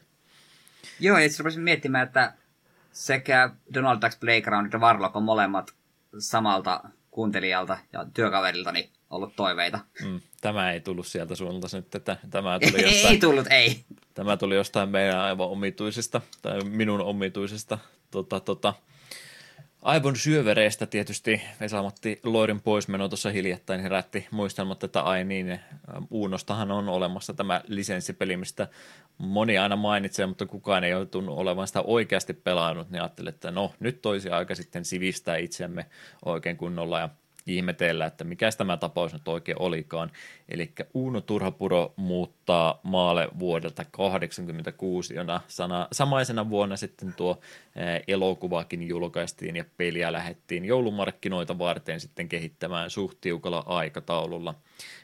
Pasi Hytönen Purepait-nimisen studionsa tai nimikkeensä takaa oletan, että yhden yhden hengen tota, peliprojekti ainakin näin kehityspuoleltaan tämä sitten olisi ollut. Ymmärtääkseni äm, tota, tuota, julkaisija Amersoftin omistajalta tuli peli-idea ensiksi ja sitten Pasi Hytönen oli nuori lukiolainen, joka pisti, pisti heille tota omaa peliprojektiansa, nimi taisi olla Arthur jotain ja Night huomattu, kuinka hyvin on jälleen kerran taustatutkimukset tehty, mutta Pasi Ytönen oli kumminkin Amersoftia jo aikaisemminkin lähestynyt, että haluaisi tämän oman pelin julkaistavaksi. Amersofti sai tuohon aikaan niin paljon noita pelitarjouksia, ettei niitä kannattanut muuta kuin parhaat päätä ottaa, koska pelien myyntimäärät oli kumminkin aika pieniä, mutta Amersoftin suunnalta kumminkin huomattiin, että tässä on semmoinen ihan taitava oloinen nuori herrasmies kyseessä ja meillä olisi nyt tämmöinen Uno-peli tässä tarjottimella Spedeltäkin on lupa saatu, että saa ruveta tekemään, niin sen myötä sitten Pasi Ytöselle tarjottiin tosiaan, että no teepä sitten Uuno Turapurosta peliä. Tästähän se, tästä se ajatus sitten lähtikin. Kuten sanoin, niin tosiaan Pasi Ytönen oli vielä lukioikäinen silloin, kun tämän tota, peliprojektin käsiin se sai, ja siinä oli se deadline sitten, että saman vuoden jouluun mennessä pitäisi valmista myöskin tästä tulla. Ilmeisesti ei ole herra Hytönen sen jälkeen ihan hirveästi tällä pelipuolella vaikuttanut. Vanhat tiedot ainakin väittää, että tuolla muun muassa sykemittauslaitteita valmistavasta Polar-firmassa olisi ollut ohjelmointia ja muuta tämmöistä sovellusjuttua ollut tekemässä. En tiedä kuinka vanhaa tietoa tämänkin on, mutta ei ilmeisesti täällä pelimaailmassa sen enempää sitten näiden C64 vuosien jälkeen ole vaikuttanut. Ja tuo Amersoft tosiaan, jota tuossa mainitsin, niin oli tämä suomalaisjulkaisija sitten, joka näitä C64-aikaisia pelejä varsinkin kovasti, kovasti julkaisi ja niiden lisäksi sitten aiheeseen liittyvää kirjallisuutta myös julkaisivat. Että ajallensa, ajallensa tyypillinen Suomi-peli tässä meillä nyt sitten kyseessä olisi. Commodore 64 alustana, jolle peli julkaistiin sekä kasetti- että levykemuotoisena. Ja pelikenre tälle jonkinlaista mm, toiminta on niin ympäripyöreä sana, mä oikein tiedä, miksi tätä lähtisi kuvailemaan. Olin heittämässä väittämään, että onko Uno ehkä ensimmäinen suomalainen Endless Runner-hahmo. No, periaatteessa, paitsi ei täysin Endless ole. Ei, kyllä se johonkin kohtaan loppuu, paitsi jos se pelissä ei pärjää, niin sitten tämä on kyllä mm. ikuinen, mm. ikuinen kyllä. juoksupeli. Kyllä, kyllä. Tota, ennen kuin pelistä ja muutenkin, niin tietysti kovasti hehkutusta Uno – elokuvasarja, mistä siis koko homma lähtee. Ere Kokkosen ohjaamia elokuvia taisi valtaosa näistä, ellei jopa kaikki olla, ja Uno taisi ymmärtääkseni Speden omassa showssa alun perin tämmöisenä sketsihahmona olla, jonka jälkeen sitten suosio yllätti, ja sen pohjalta sitten ihan kokonaisia elokuvia lähdettiin myöhemmin tekemään, ja Spede tietysti siellä eh, noissa leffoissa myöskin monesti esiintymässä on ollut. Mitä lämpimiä suhteita sulla Vesamatti Loiriin, Uuno Turhapuroon ja kaikkeen siltä väliltä? No kyllähän Uunoja on tullut paljon katsottua ja kaikki oikeastaan miss, vanha suomalainen huumori, missä Speden kädenjälki näkyy, niin omalla tavallaan on edelleen ihan, ihan kelvollista, jos ehkä nyt vähän vanhentunutta, mutta kuitenkin jaksaa aina vähän hymähdyttää. Ja kyllä Vesku Uunon niin kuin roolissaan on suomalainen ikoni. Kyllä se kuuluu suomalaisen yleissivistykseen. Aika harvan Uuno-leffan on varmaan nähnyt kokonaan. Se on tosi usein ollut sitä, että telkkarilla tämä päällä siellä on Uuno pyörinyt, niin sit sitä on katsottu, mutta ehkä ei kovin uskonnollisesti ole jokaista sekuntia haluttu nauttia. Mutta sanoisin silti, että varmaan Uno armeijassa on varmaan se kaikkein parhaiten nähty ja siitä on useimmat kohtaukset kyllä mielessä hieno elokuva. Pitäisi joskus ehkä olla niin suuruudenhullu ja katsoa kaikki unelokuvat. Me vähän veikkaan, että siinä kyllä parin leffan jälkeen tulisi semmoinen yliannos, että eiköhän tämä nyt kokonaisuus ole jo nähty, että aika samaa kaavaa hän noudattaa. Hmm. Kauppaneuvos tuuraa vituttaa ja Uuno syö. Ja Härski Hartikaisella on hienoja ideoita. Siinähän on ka- kaikki uunelokuvat niin tiivistettynä. Onhan se, jos löytää jonkun kannattavan, kannattavan idean, niin miksi sitä sitten lopettaisi tekemästä, jos innostusta tekemiseen on, niin se kannattavaa on, mutta siitä huolimatta niin 20 Uno-elokuvaa, niin on se vähän liikaakin, että ei tämä nyt on se vähän joo. semmoinen hahmo ole, että tämä ympäröitä nyt oikeasti niin paljon sisältöä saisi irti, mutta hyvin tuntui ihmiset käyvä elokuvia silloin aikanaan katsomassa. Itsellä sama juttu, että on, on semmoiseksi yhdeksi puuroksi kaikki turha puromateriaali sitten mennyt, että varmaan justin tuo samainen armeija Leivissä ja Epsaniassa ja tämmöiset, niin ne mitä on tullut sitten useammin telkkarissa nähtyä silloin 90-luvulla varsinkin, kun ne vielä oli sieltä pykälän tuoreemmasta päästä olevia Uno-julkaisuja, niin ne on varmaan ne kaksi itselle, mitä on eniten tullut lähtöä, ja nyt sitten vielä muuttaa maalle siihen päälle, koska täytyyhän tähän jaksoon valmistautua sitten mahdollisimman hyvin katsomalla lähdemateriaalikin. Onko sulla mitään käsitystä, kun siirrymme puhumaan Uno Loresta tämän pelin parissa varsinkin, niin oletko tätä elokuvaa nähnyt vai mennäänkö ihan pienellä synopsistiedolla? Kyllä me sen varmaan lähes kokonaan ainakin on nähnyt. Et alku oli, piti mennä Wikipediassa vaan lukemaan. Sitten luki vähän synopsissa, niin ah niin joo joo, kyllähän me on nähnyt. Ja kyllähän me ihan pari kohtaa siltä täällä muistankin, että joo joo. Tämä oli, on jossain määrin siis tuttu tapaus. Hmm. No siinä tapauksessa kerro kaikki kyseisestä tapauksesta, mitä pystyt. Joo, eli siis pelin kautta elokuvan tarina. Tämä nyt vähän sekoittuu tässä, koska peli ei ihan kauhean syvälle tässä tarinan kerronnassa mene. Eli lähtökohta on se, että Uuno löytää jääkaapista viestin vaimoltaan, että hän on muuttanut maalle. Ja eihän siinä sitten oikein Uunolla on muita vaihtoehtoja, kun se lähtee töihin Härski Hartikaisen Sörsselsonin kanssa maalle. Ja miten sillä sattuukaan, niin sieltä maaltahan sekä se vaimo että appi vanhemmat löytyy. Ja sitten hän myös selviää, että tämä avioeron viesti, joka jääkaapissa löytyi, niin olikin itse, a, itse asiassa appiukko Tuuran käsialaa, eikä Elisabetin ollenkaan. Ja siinähän ne lähtökohdat oli, ja sitten, sitten on toilailuja. Hmm. Tuura toivoo vähän saavansa hermolomaa Uunosta muuttamalla sen maalle, ja niin sitten käy, että se kartano, miltä paikkakunta löytyy, niin se on tietysti Turhapuro su- suvun suurta kotikuntaa, että siellä rupeaa kaikki paikallisetkin Eh, näyttämään selvästikin turhapuroilta ja syy on sille, että eihän sitten on turhapuroja oikeasti. Että eihän tämä taas Tuuran suunnalta sitten oikeasti menekään. Ja, ja mitä näin elokuvan puolella tosiaan se pää A-puolen juoni on nimenomaan siinä, että se syy, että minkä takia se kartano niin halpa olikin, niin ajatus on, että siitä menee sitten eh, moottoritie suoraan, suoraan kartanon lävitse ja edellinen omistaja halusi vaan halvalla päästä kyseisestä, kyseisestä puljusta eroon ja leffassa sitten ruvetaan tienhoito, ää, tienhoitolautakuntaa varten kehittämään oikein kunnon selitykset, että minkä takia sitä ei pitäisi purkaa ja se ympäriltä sitten kartano, ää, kartanon tilukselle ruvetaan tietynlaista lomakeskusta ja muuta rakentamaan. Ja P-tarinana siinä sitten sivulla pieni väärinkäsitys Tuura tota, ää, palkkaa yksityisetsivää sitten vakoilemaan yhtä kilpailevaa Eh, kilpailevaa liikemiestä ja kun siinä sitten ähm, kauppakeskuksen äh, tota, tota, pöytien ympärillä osoittaa, että tuolla on se mies, jota, jota pitäisi vakoilla ja siinä tietysti käy, että se Uuno sattuu justiin sopivasti siinä kohtaa olemaan ja sitten lähetetään vielä Uuno, äh, Uunoa varten naishenkilö vakoilemaan sinne ja äh, siellä sitten tota vastapuoli luulee, että se on se Uno oikein kunnon, kunnon bisnesmies, joka täällä onkin vastuussa kaikesta. Että kyllähän tästäkin taas kaikenmoista uunokommelusta siis matkan varrella saadaan, saadaan sitten aikaiseksi. Tuommoisella lähtökohdilla sitten pitäisi lähteä ää, nuoren lukiomiehen kehittämään jonkinlaista peliä ja hän sitten siinä muutaman katselukerran totesi, että täältä nyt sitten muutama tämmöinen toiminnallisempi kohtaus pitäisi varmaankin valita ja niiden ympärille lähteä peliä rakentamaan. Ja ää, kysymyksenä heti tuohon alkuun se väittämä ainakin kertoo, että tähän aikaan just tällä peli-idealla tehtyjä pelejä löytyy enemmänkin, eli sivuttain scrollaavaa peliä ja semmoista jopa, että siinä on meitä oikeastaan kontrolli otettu sen vauhdin säätelyn kanssa kokonansa pois, että tämä vaan, tämä vaan rullaa eteenpäin ja meidän täytyy pysyä kyydissä mukana, niin muistaaksä tämmöisiä pelitapauksia tähän aikaan itse pelanneissa vai onko tämä enemmänkin jotain Commodore 64 juttuja ollut, mistä minä en ole tietoinen? Mm Varmaan niitä on tuommoisia tullut pelattu, mutta en kyllä äkkiseltään saa mieleeni mitään.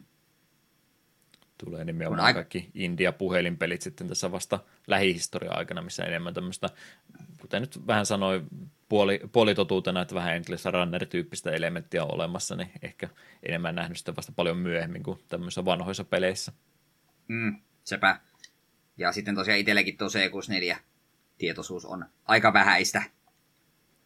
Kyllä, kyllä. No, nyt tunnet yhden pelin enemmän.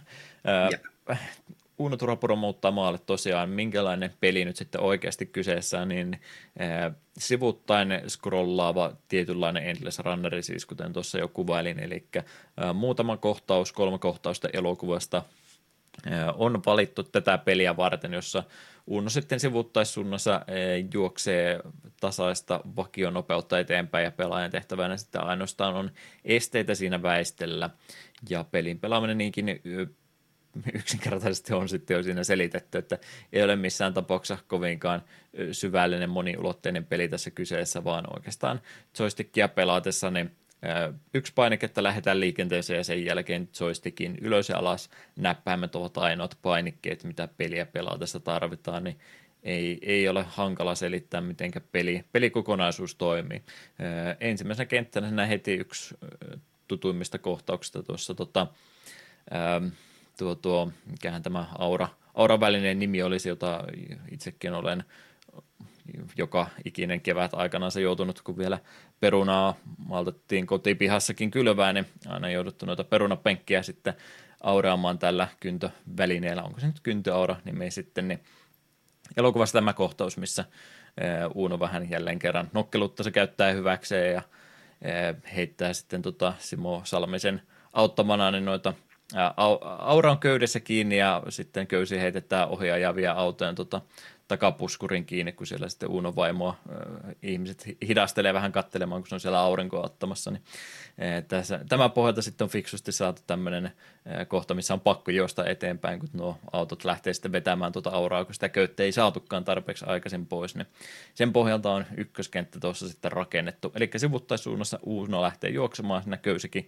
jopa sitä aurasta näkyy sinne eteenpäin, mutta muuten meidän sitten pitäisi elementtejä tuossa – maaseutumaisessa ympäristössä väistellä, eli kiviä, pieniä lammikoita, ruoho, ö, tota, tota, pieniä, pieniä ruoholänttejä siellä matkan varrella, niin oikeastaan tämän ympärille sitten koko eka kenttää rakennettu. Pientä tota, mutkitteluakin siinä tulee välillä, että se sen verran sen tapahtuu, että ei näitä länttejä vaan ensin väistellä, vaan sitten tulee semmoista ää, tietynlaista pujottelukohtaakin, kun täytyy ää, aika kapealla kapealla käytävällä sitten osua se Auran kanssa ja sen nokan kanssa sillä, että ei sitten sinne nurmikon puolelle se pääsisi menemään.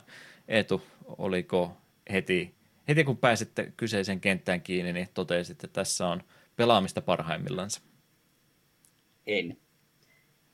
Mie tiesin kyllä tämän pelin niin kuin legasin, että tämä on aivan su- suoraan sanoen saatanallisen vaikea, mutta oli jotenkin vaikea hahmottaa, no miten se nyt on mahdollista. Eihän se kaikki, mitä pelikuva on nähnyt, niin hänet varsin simpeliltä, mutta oi hyvät jumalat.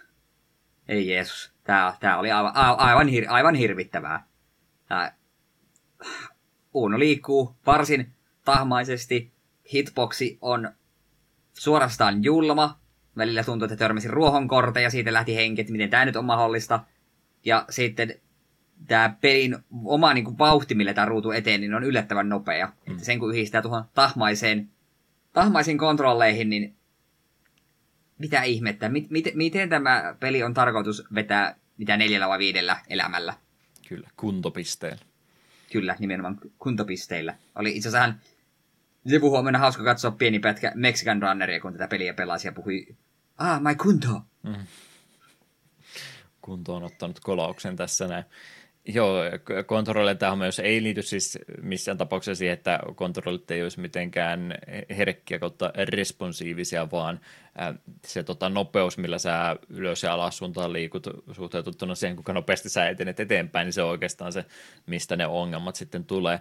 Vielä ikävänä temppuna tässä on tehty, että Uno juoksee sitten about keskellä ruutua tai jopa pikkasen ruudun keskiosasta eteenpäin, eli sä et edes näekään kovinkaan pitkälle sinä eteenpäin, että mitä siellä olisi tulossa.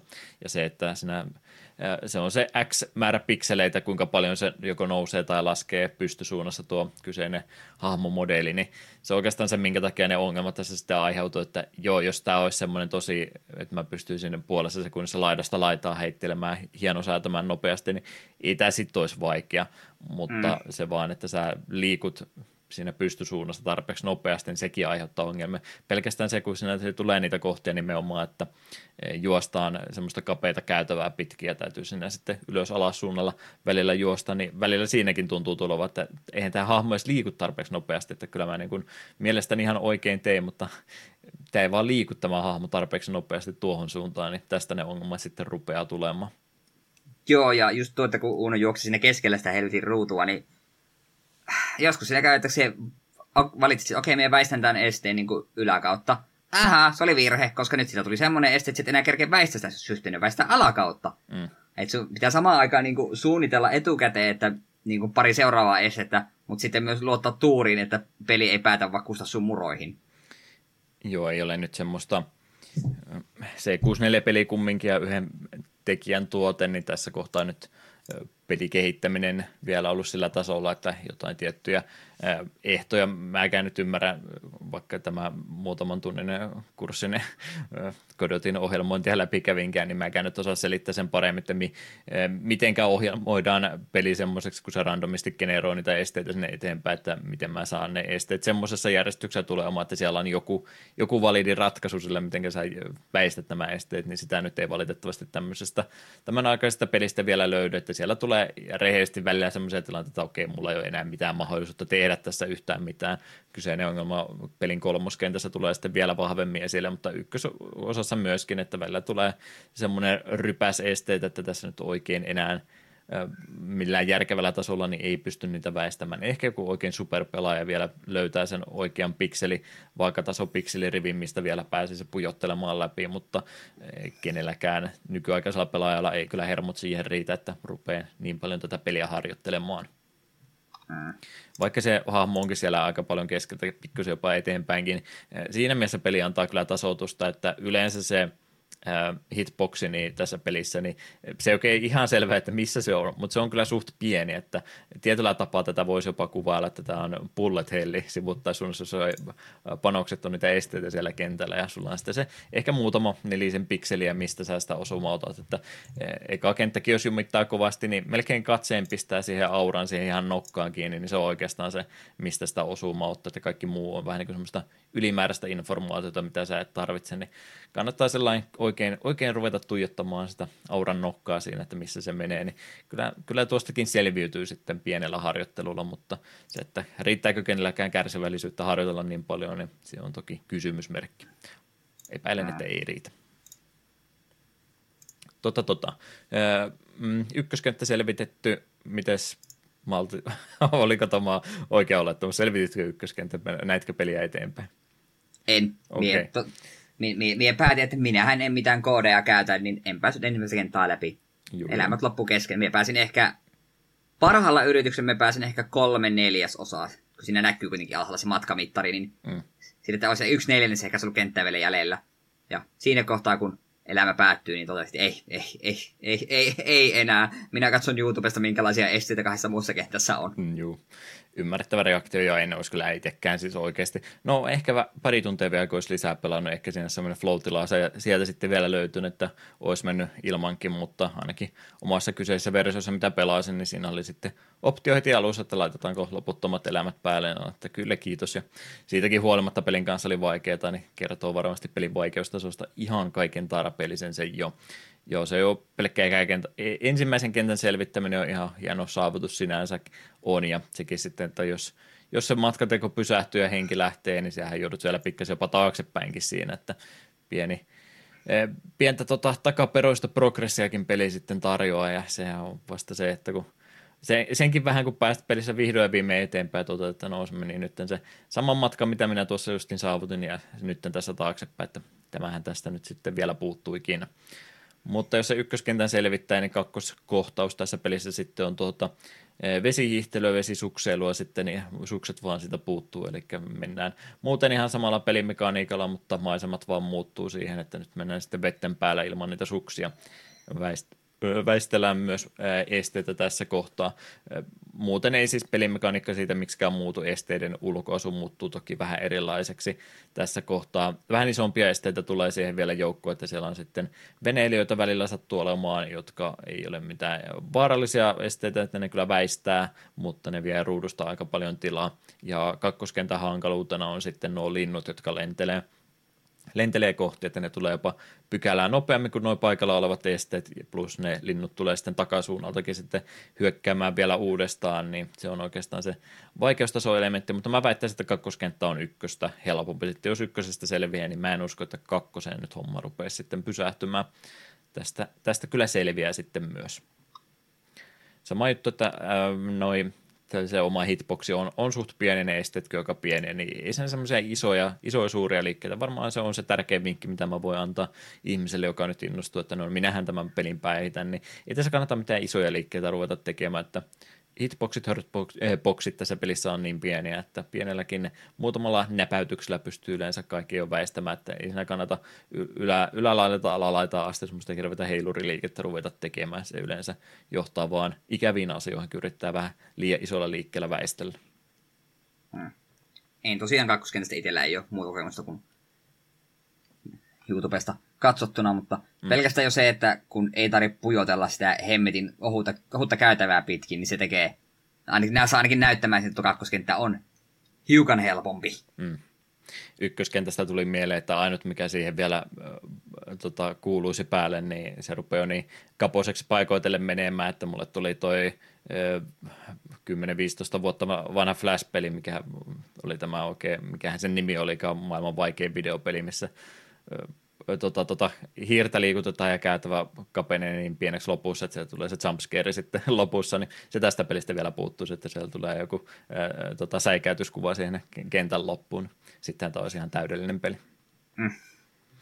Mutta, mutta kakkoskenttä tosiaan ei, ei semmoista isompaa haastetta siinä kohtaa, kohtaa minun mielestä aiheuta. Kolmoskenttä sitten vielä heitetään siihen päälle ruveta metsän läpi juoksemaan. Tässä kohtaa mä taisin pudota jo vähän elokuvan kanssa. Ehkä jo rupesin kännykkään näppäilemään niin paljon, että nyt mä en oikein ymmärtänyt, mistä enää loppu, loppuosassa oli kyse, että ruvetaanko se niitä eh, maaomista ja sitten väistelemään vai mitä täällä metsikön läpi juoksussa mahtaakaan tapahtua, mutta se on sitten tässä viimeisenä kenttänä – muuta lähimpänä, lähemmin muistuttaa sitä ykköskenttää, mutta, mutta puut sitten ne tämmöisenä hahmos, äh, spriteina siellä ruudulla, niin pikkasen enemmän tilaa vie ja sinne saattaa taaksekin välillä verhoutua jotain. Kyllä se peli yrittää ainakin välttää, ettei siellä ole kiviä sen takana, mutta kivet ja puut on sitten, mitä siinä kolmoskentällä väistellään ja jotain aitojakin sinne naruja lankuja on laitettu, mitkä on niitä – esteitä, mitkä mua tässä pelin rytmityksessä harmittaa kaikkein eniten, että siellä tulee välillä niin leveitä niitä aitoja, että niistä ei vaan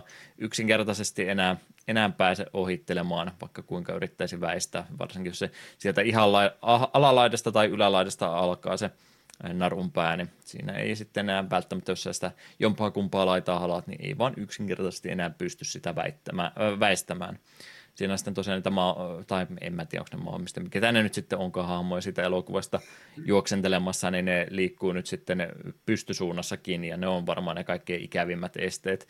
Niitä vaan ei voi arvata, että mitenkä ne, mitenkä ne oikein hyökkää sieltä kimppuun, mikä niiden logiikka onkaan, niin niille täytyy vaan Niitä täytyy kunnioittaa ja antaa mahdollisimman paljon tilaa, mutta sitten kun siellä kaikki muukin vie hengen kerrasta, pienetkin kivelohkareet siellä matkan varrella, niin sitä väistelytilaa välillä ei vaan ole tarpeeksi. Niin myönnettäkö, että kolmoskenttä oli vähän semmoinen, että sormet risti, että toivotaan tästä nyt vaan selvitään. Ja ehdottomasti enitä aikaa, mutta tuossa viimeisessä kentässä sitten menikin.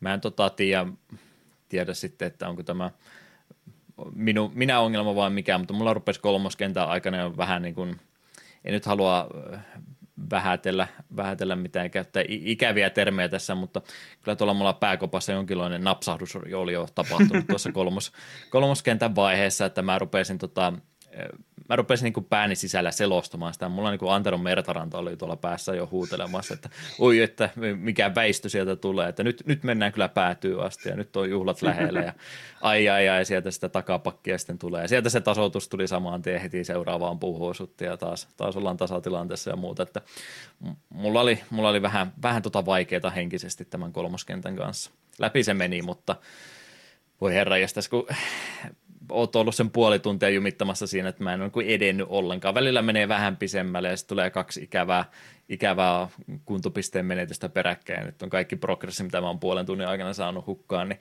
kyllähän se oli, oli semmoista urheilun draamaa suoraan sanottuna. Niin, ja tässä tosiaan muistutus kaikille, että Juhallahan siis oli loppumattomat elämät, että ilman no. niitä sehän olisi ollut pelin alkuun siinä kohtaa, kun viisi vai neljä osumaa on tullutkaan. Kyllä. Eli että se on se vaikeus nimenomaan. Että, että, joo, että kunnioitus niille, ketkä tämän pelin vetää niin kuin ihan rehellisesti ilman mitään safe stateja tai loppumattomia elämiä, niin mm. alusta loppuun, että ei, ei huh. Joo, tämä kyllä vaatii ehdottomasti sen, että pystyy nauttimaan täydesti, että tämä, tästä ei saa mitään erityistä safe stateja käyttää, tuokin tota, tota, se ei pelkästään, että mä laitan loputtomat elämät päälle, että se tekee sitä pelattavan, niin se on, se on aikamoinen kunnianosoitus sille, että kuinka vaikeita näistä peleistä sitten aikanaan tehtiin. Ja kyllä se tiedossa oli, että tämän aikaiset pelit toki vaikeita on ja pelin kestosta johtuen ne yleensä syyt, syyt löytyy siitä, että minkä takia ne tämmöiseksi oli tehtykin. Mutta ei se vaikeustaso tästä pelistä kyllä hyvää tee. Oikeastaan se pilaa koko pelin tämä vaikeustaso tässä hommassa näin, että en tiedä kuinka laajaa peliä, kuinka paljon kenttiä olisi pystynyt tällä tavalla toteuttamaan enemmän, jos jonkinlainen vaikeustason kaari saatu aikaiseksi, mutta tässä muodossa niin on, on, on kyllä semmoinen pelkkää itsensä kiusaamista vaan, että semmoista varsinaista peliilua kyllä valitettavasti mistään löydy. Kyllä, kyllä. Jari Olokkonen oli henkilö, joka nykyisin Petrik Salovaara nimellä tässä – tässä maailmassa esiintyy, niin hän oli sitten se henkilö, joka musiikit tätä peliä varten oli tehnyt. Hän oli tuota 80-luvun demoskeneen ajoilta asti musiikkia jonkin verran harrastanut, myöskin pelilehtiä, artikkeleita ja muuta kirjoittanut, ja sävellystöitäkin häneltä muutamasta pelistä löytyy, ja tämä oli yksi niistä valitettavasti taisi olla kahden kappaleen peli, olisiko jopa kolmas ollut siellä ihan lopussa, vai soiko alkutunnari uudestaan, mutta peli musiikkiraitahan oli siinä, että alkutunnari sitten C64 siinä käännettynä peli alussa, ja sitten yksi sama rallatus alusta loppuun tuossa peliä pelaatessaan. Onneksi oli kaksi hyvää kappaletta sentään, ettei sen takia ruvennut vielä enemmän rasittamaan kuin joku ärsyttävä tiluliluli-kappale olisi siinä vielä härnännyt sua jatkuvasti, niin en pääse en pääse musiikkipuolta haukkumaan, vaikka niin kapea onkin, niin kyllä sitä C64 musiikkia ilo kuunnella on. Joo, mutta no joo, se on C64 musiikkia, että ei se mikään täysin korvia hivelevä ole, mutta olisi voinut olla paljon paljon huonompaakin. Sä et juuri vihaisen Commodore-fani Lauman kimppuisi, kun sanoit, että se on vain C64 musiikki. Koska suorastaan uskovaisesti tämän, tämän puolen uskovat. No se on heidän oma henkilökohtainen valintansa. Menisin sanoa ikävästi, mutta niin. muutin, muutin mieleni kesken kaiken. Se on teidän henkilökohtainen ongelmanne siis. Eh. Mitäs muuta pelistä vielä uskaltaisi kertoa? Tosiaan kasetti sekä levyken muodossa tuota peliä aikanaan myytiin ja ehdottomasti tuo kasettiversio oli sitten se mitä enemmän tuohon aikaan hankittiin, ja sen takia tuo levykeversio aikamoinen harvinaisuus on, niitä ilmeisesti vaan satakunta markkinoille silloin laskettiin.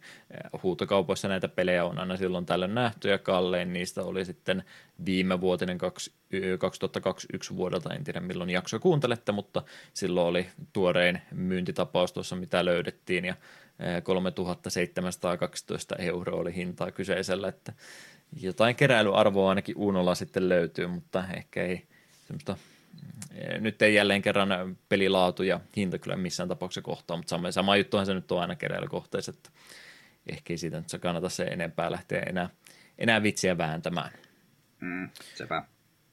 Voi että, olisi kiva pelistä puhua vaikka kuinka paljon enemmän ja muuta, mutta yksinkertaisia pelejä nämä on, niin ei tästä nyt oikein mahdottomasti enempääkään sitten sanomaan pääse. Grafiikkapuolelta, no sille täytyy antaa peukut, se oli ihan, Joo, ehdottomasti. ihan hyvän näköinen peli ja Uunolla komea kävely kautta juoksusyklikin oli, että oli, oli kyllä kunno, kunnolla raajat heilu, että siihen puoleen oli sen tämän panostettu.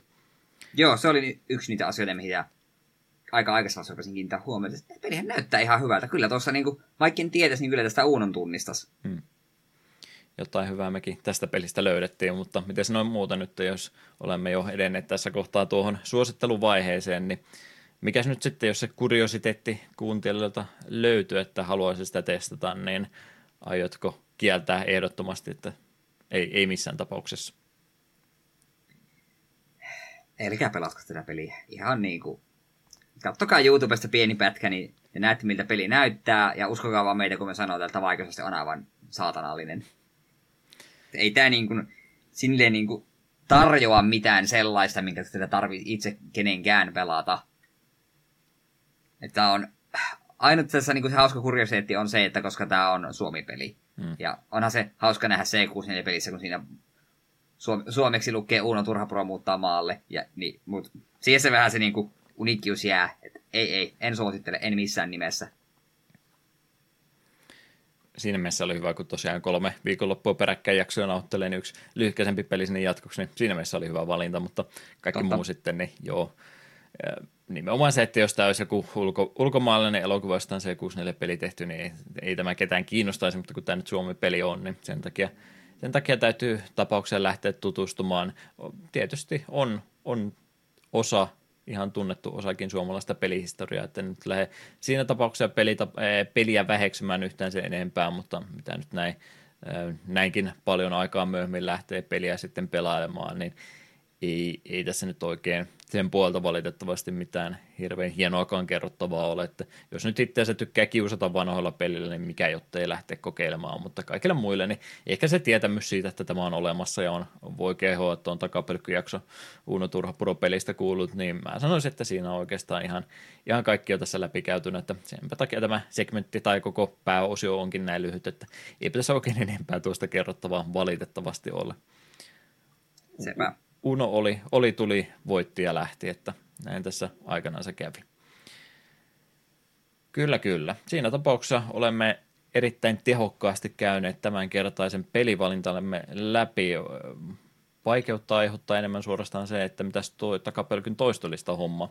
Eli tämä meidän jatkumo, kun olemme ketjuttaneet pelimusiikkia nyt jo jonkin aikaa, niin mitäs tällä kertaa kahden välillä olisi valintatehtävä? Joo, eli täällä ensimmäisenä on Liquidudi laittanut, että käytetään tämän kerran puheenvuoro nostamaan suomalaisen videopeliteollisuuden viime vuosion iso profiilisinta julkaisua, ja olihan kyseessä myös huikea pelikin. Control-pelistä löytyy kipalen nimeltä Sankarin Tango, jonka lurauttaa Martti Suosalo, joka on myös pelissä hahmona Ahti Talonmies. Suosalo taisi myös vedota Pafta, äh, taisi tästä vedosta Pafta-palkinnonkin pokata. Biisi on oikeasti hyvä ja raikas tuulahdus välillä vähän generiseenkin tuotantoon, mitä videopeleissä kuullaan. Pelistä löytyy pari muutakin kovaa rallia, mutta tämä on kyllä ehdottomasti omaperäisin. Ja sitten Almost Acrobat on tänne laittanut I am the alpha and the omega, the beginning and the end, the first and the last. Kerrotaan, elä, kerrotaan erään satuhahmon sanoneen, mutta näillä sanoilla alkaa yksi kaikkien aikojen mielenkiintoisimmista JRPG-peleistä, eli Squaresoftin Xenogears. Xenogears on yksi Squarein kunnianhimoisimmista peleistä ja sisältää todella laadukkaan soundtrackin ja moniulotteisen tarinan. Harmillisesti peli jouduttiin kuitenkin tiukan aikataulun vuoksi julkaisemaan turhan keskeneräisenä. Joka tapauksessa mahtava peli, joka kannattaa kyllä kokea. Ja siinä on silmenisku hymiö, mitähän tämä vihjailee meille. Pelihän on sikälikin ajankohtainen, että Xenoblade Chronicles 3 tuli juuri ulos. Ja suluissa tarinallisesti tosin Xenogearsilla ei juurikaan yhtäläisyyksiä Xenoblade-sarjan kanssa ole – Pelin soundtrackilla riittää monipuolisuutta ja kappaleiden tunnelmat ovat hyvin erilaisia. Kappaleeksi valikoitui The One Who is Torn Apart, koska halusin hieman vaihtelua soittolistalle enemmistönä olevien tykitysten sijaan. Kappaleiden säveltäjähän on muuten sellainen kaveri kuin Yasunori Mitsuda, joka on myös tuttu esim. toisesta suhteellisen rakastetusta Square-klassikosta. Tässähän nämä oli, ja kummas vuorona oli tänään päättää? Joo, mä tässä siinä kohtaa, kun sä rupesit lukemaan, että ei, ei se oli mutta varmaan minun vuoro, kun piti päätös tehdä. Mä kyllä itse, itse tykkään enemmän kuin sä valkkaat, mutta uh, on, onpas paha dilemma. Me, meidän kuuntelijat ei selvästikään kunnioita tätä mun pyyntöä, että kun tota, tota, jatkumolla aina edellisestä ottaa, ei sinä se on aina vaikea välillä keksikään selitystä, että miten niitä ketjuttaa. On tässä nyt periaatteessa, periaatteessa molemmissa jotain. Meillä on Suomi peli, niin meillä on Suomi kappalekin tarjolla, tai sitten olisi Xenogears, miten me toisaalta henkisesti selitetty, että se kuuluu jatkumo. Ää... no siis viimeksi oli, tot, viimeksi oli Wallin musiikki, ja Valli on ystävä ja japanilaisissa roolipeleissä on ystäviä, en minä tiedä. Joo, ja, ja Sunori Mitsuda on tehnyt musiikkia Shadow Heartsin ja Kingdom Heartsissa on sana Hearts myöskin, että se on niin kuin edelliseen extra jaksoon verrattuna tai viitattuna niin myöskin hyvä, hyvää jatkumoa sitten. Mm. Toisaalta oh. myös sitten mm. Yasunori Mitsudasta voi sanoa sen, että kun tosiaan ollut mukana tekemässä Chrono Triggerin soundtrackia, niin eikö se nyt ole semmoinen S-kortti, että sen voi myöskin pelata milloin tahansa. Kyllä. On tehnyt musaa Chrono Triggeri, sille okei, okay, no joo, voitit. Mm. Uh, tota, tota, joo, ehkä se on nyt on molemmat siinä tapauksessa yhdenvertaisia valintoja keskenänsä ja selvää voittajaa ei tällä kertaa löydy, niin me tehtiin Liquidudille likaisesti viime kerralla, kun Buck Pumble ei päässyt soimaan, niin ehkä nyt korvataan sille, että otetaan kontrollista tällä kertaa sankarin tangoa soimaan ja pahoitellaan tällä kertaa Akrobatin suuntaan, että tämä olisi näistä kahdesta oli itselle mieluisampi valinta, mutta mennään Liquidudin valinnalla nyt tällä kertaa ja katsotaan Xenogear jaksoa sitten joskus ihan oikeasti.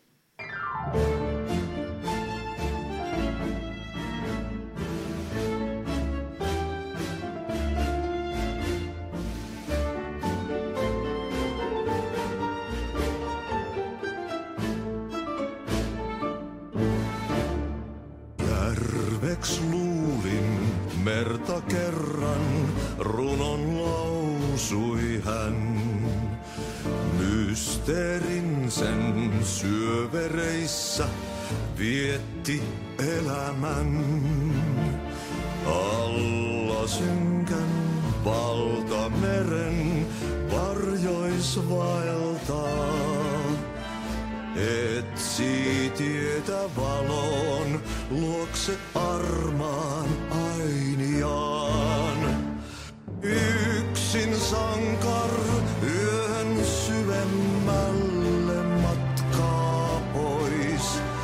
Se taakka hänen harteillaan kuin lupaus aina ois.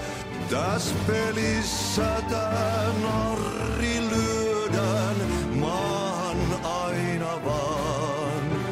Vaan hetki kuolos lepo suodaan jo takas kutsutaan.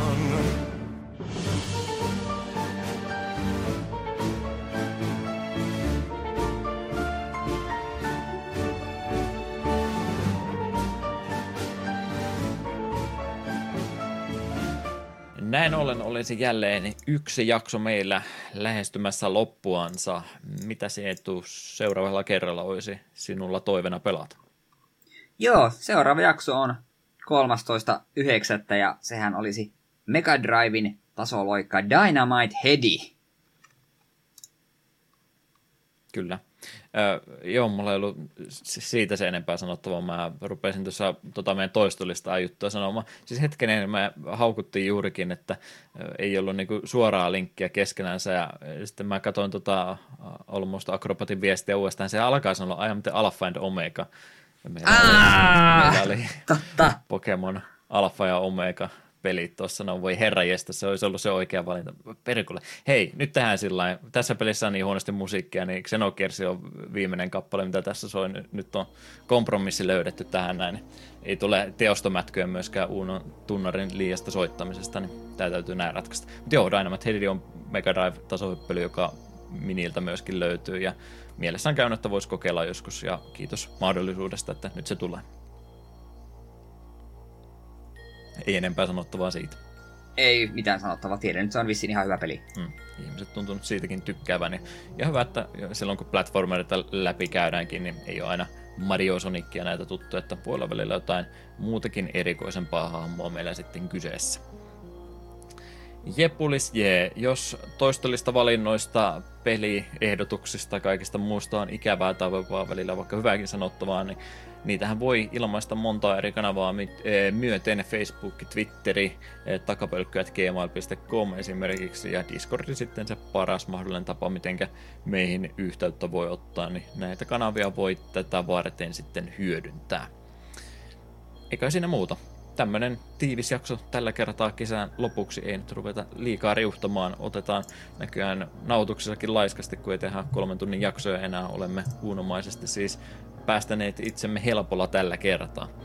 Joten ensi kerralla sitten ihan muissa kuvioissa minä kiitän jälleen kerran kuuntelusta ja kysyn Eetulta, että olisiko jotain kivaa, mukavaa ää, sitaattia tähän loppuun vielä heittää. No, minusta on ihan loogista, että otetaan jonkinlainen sitaatti jostain Uuno-leffasta. Ja minä väitän, että Uuno-elokuvien paras hahmo on ehdottomasti Tuura itse. Ja siksi minä Lopetan tämän jakson sanoihin. Tämähän on oikein ilon ja onnen päivä. thank you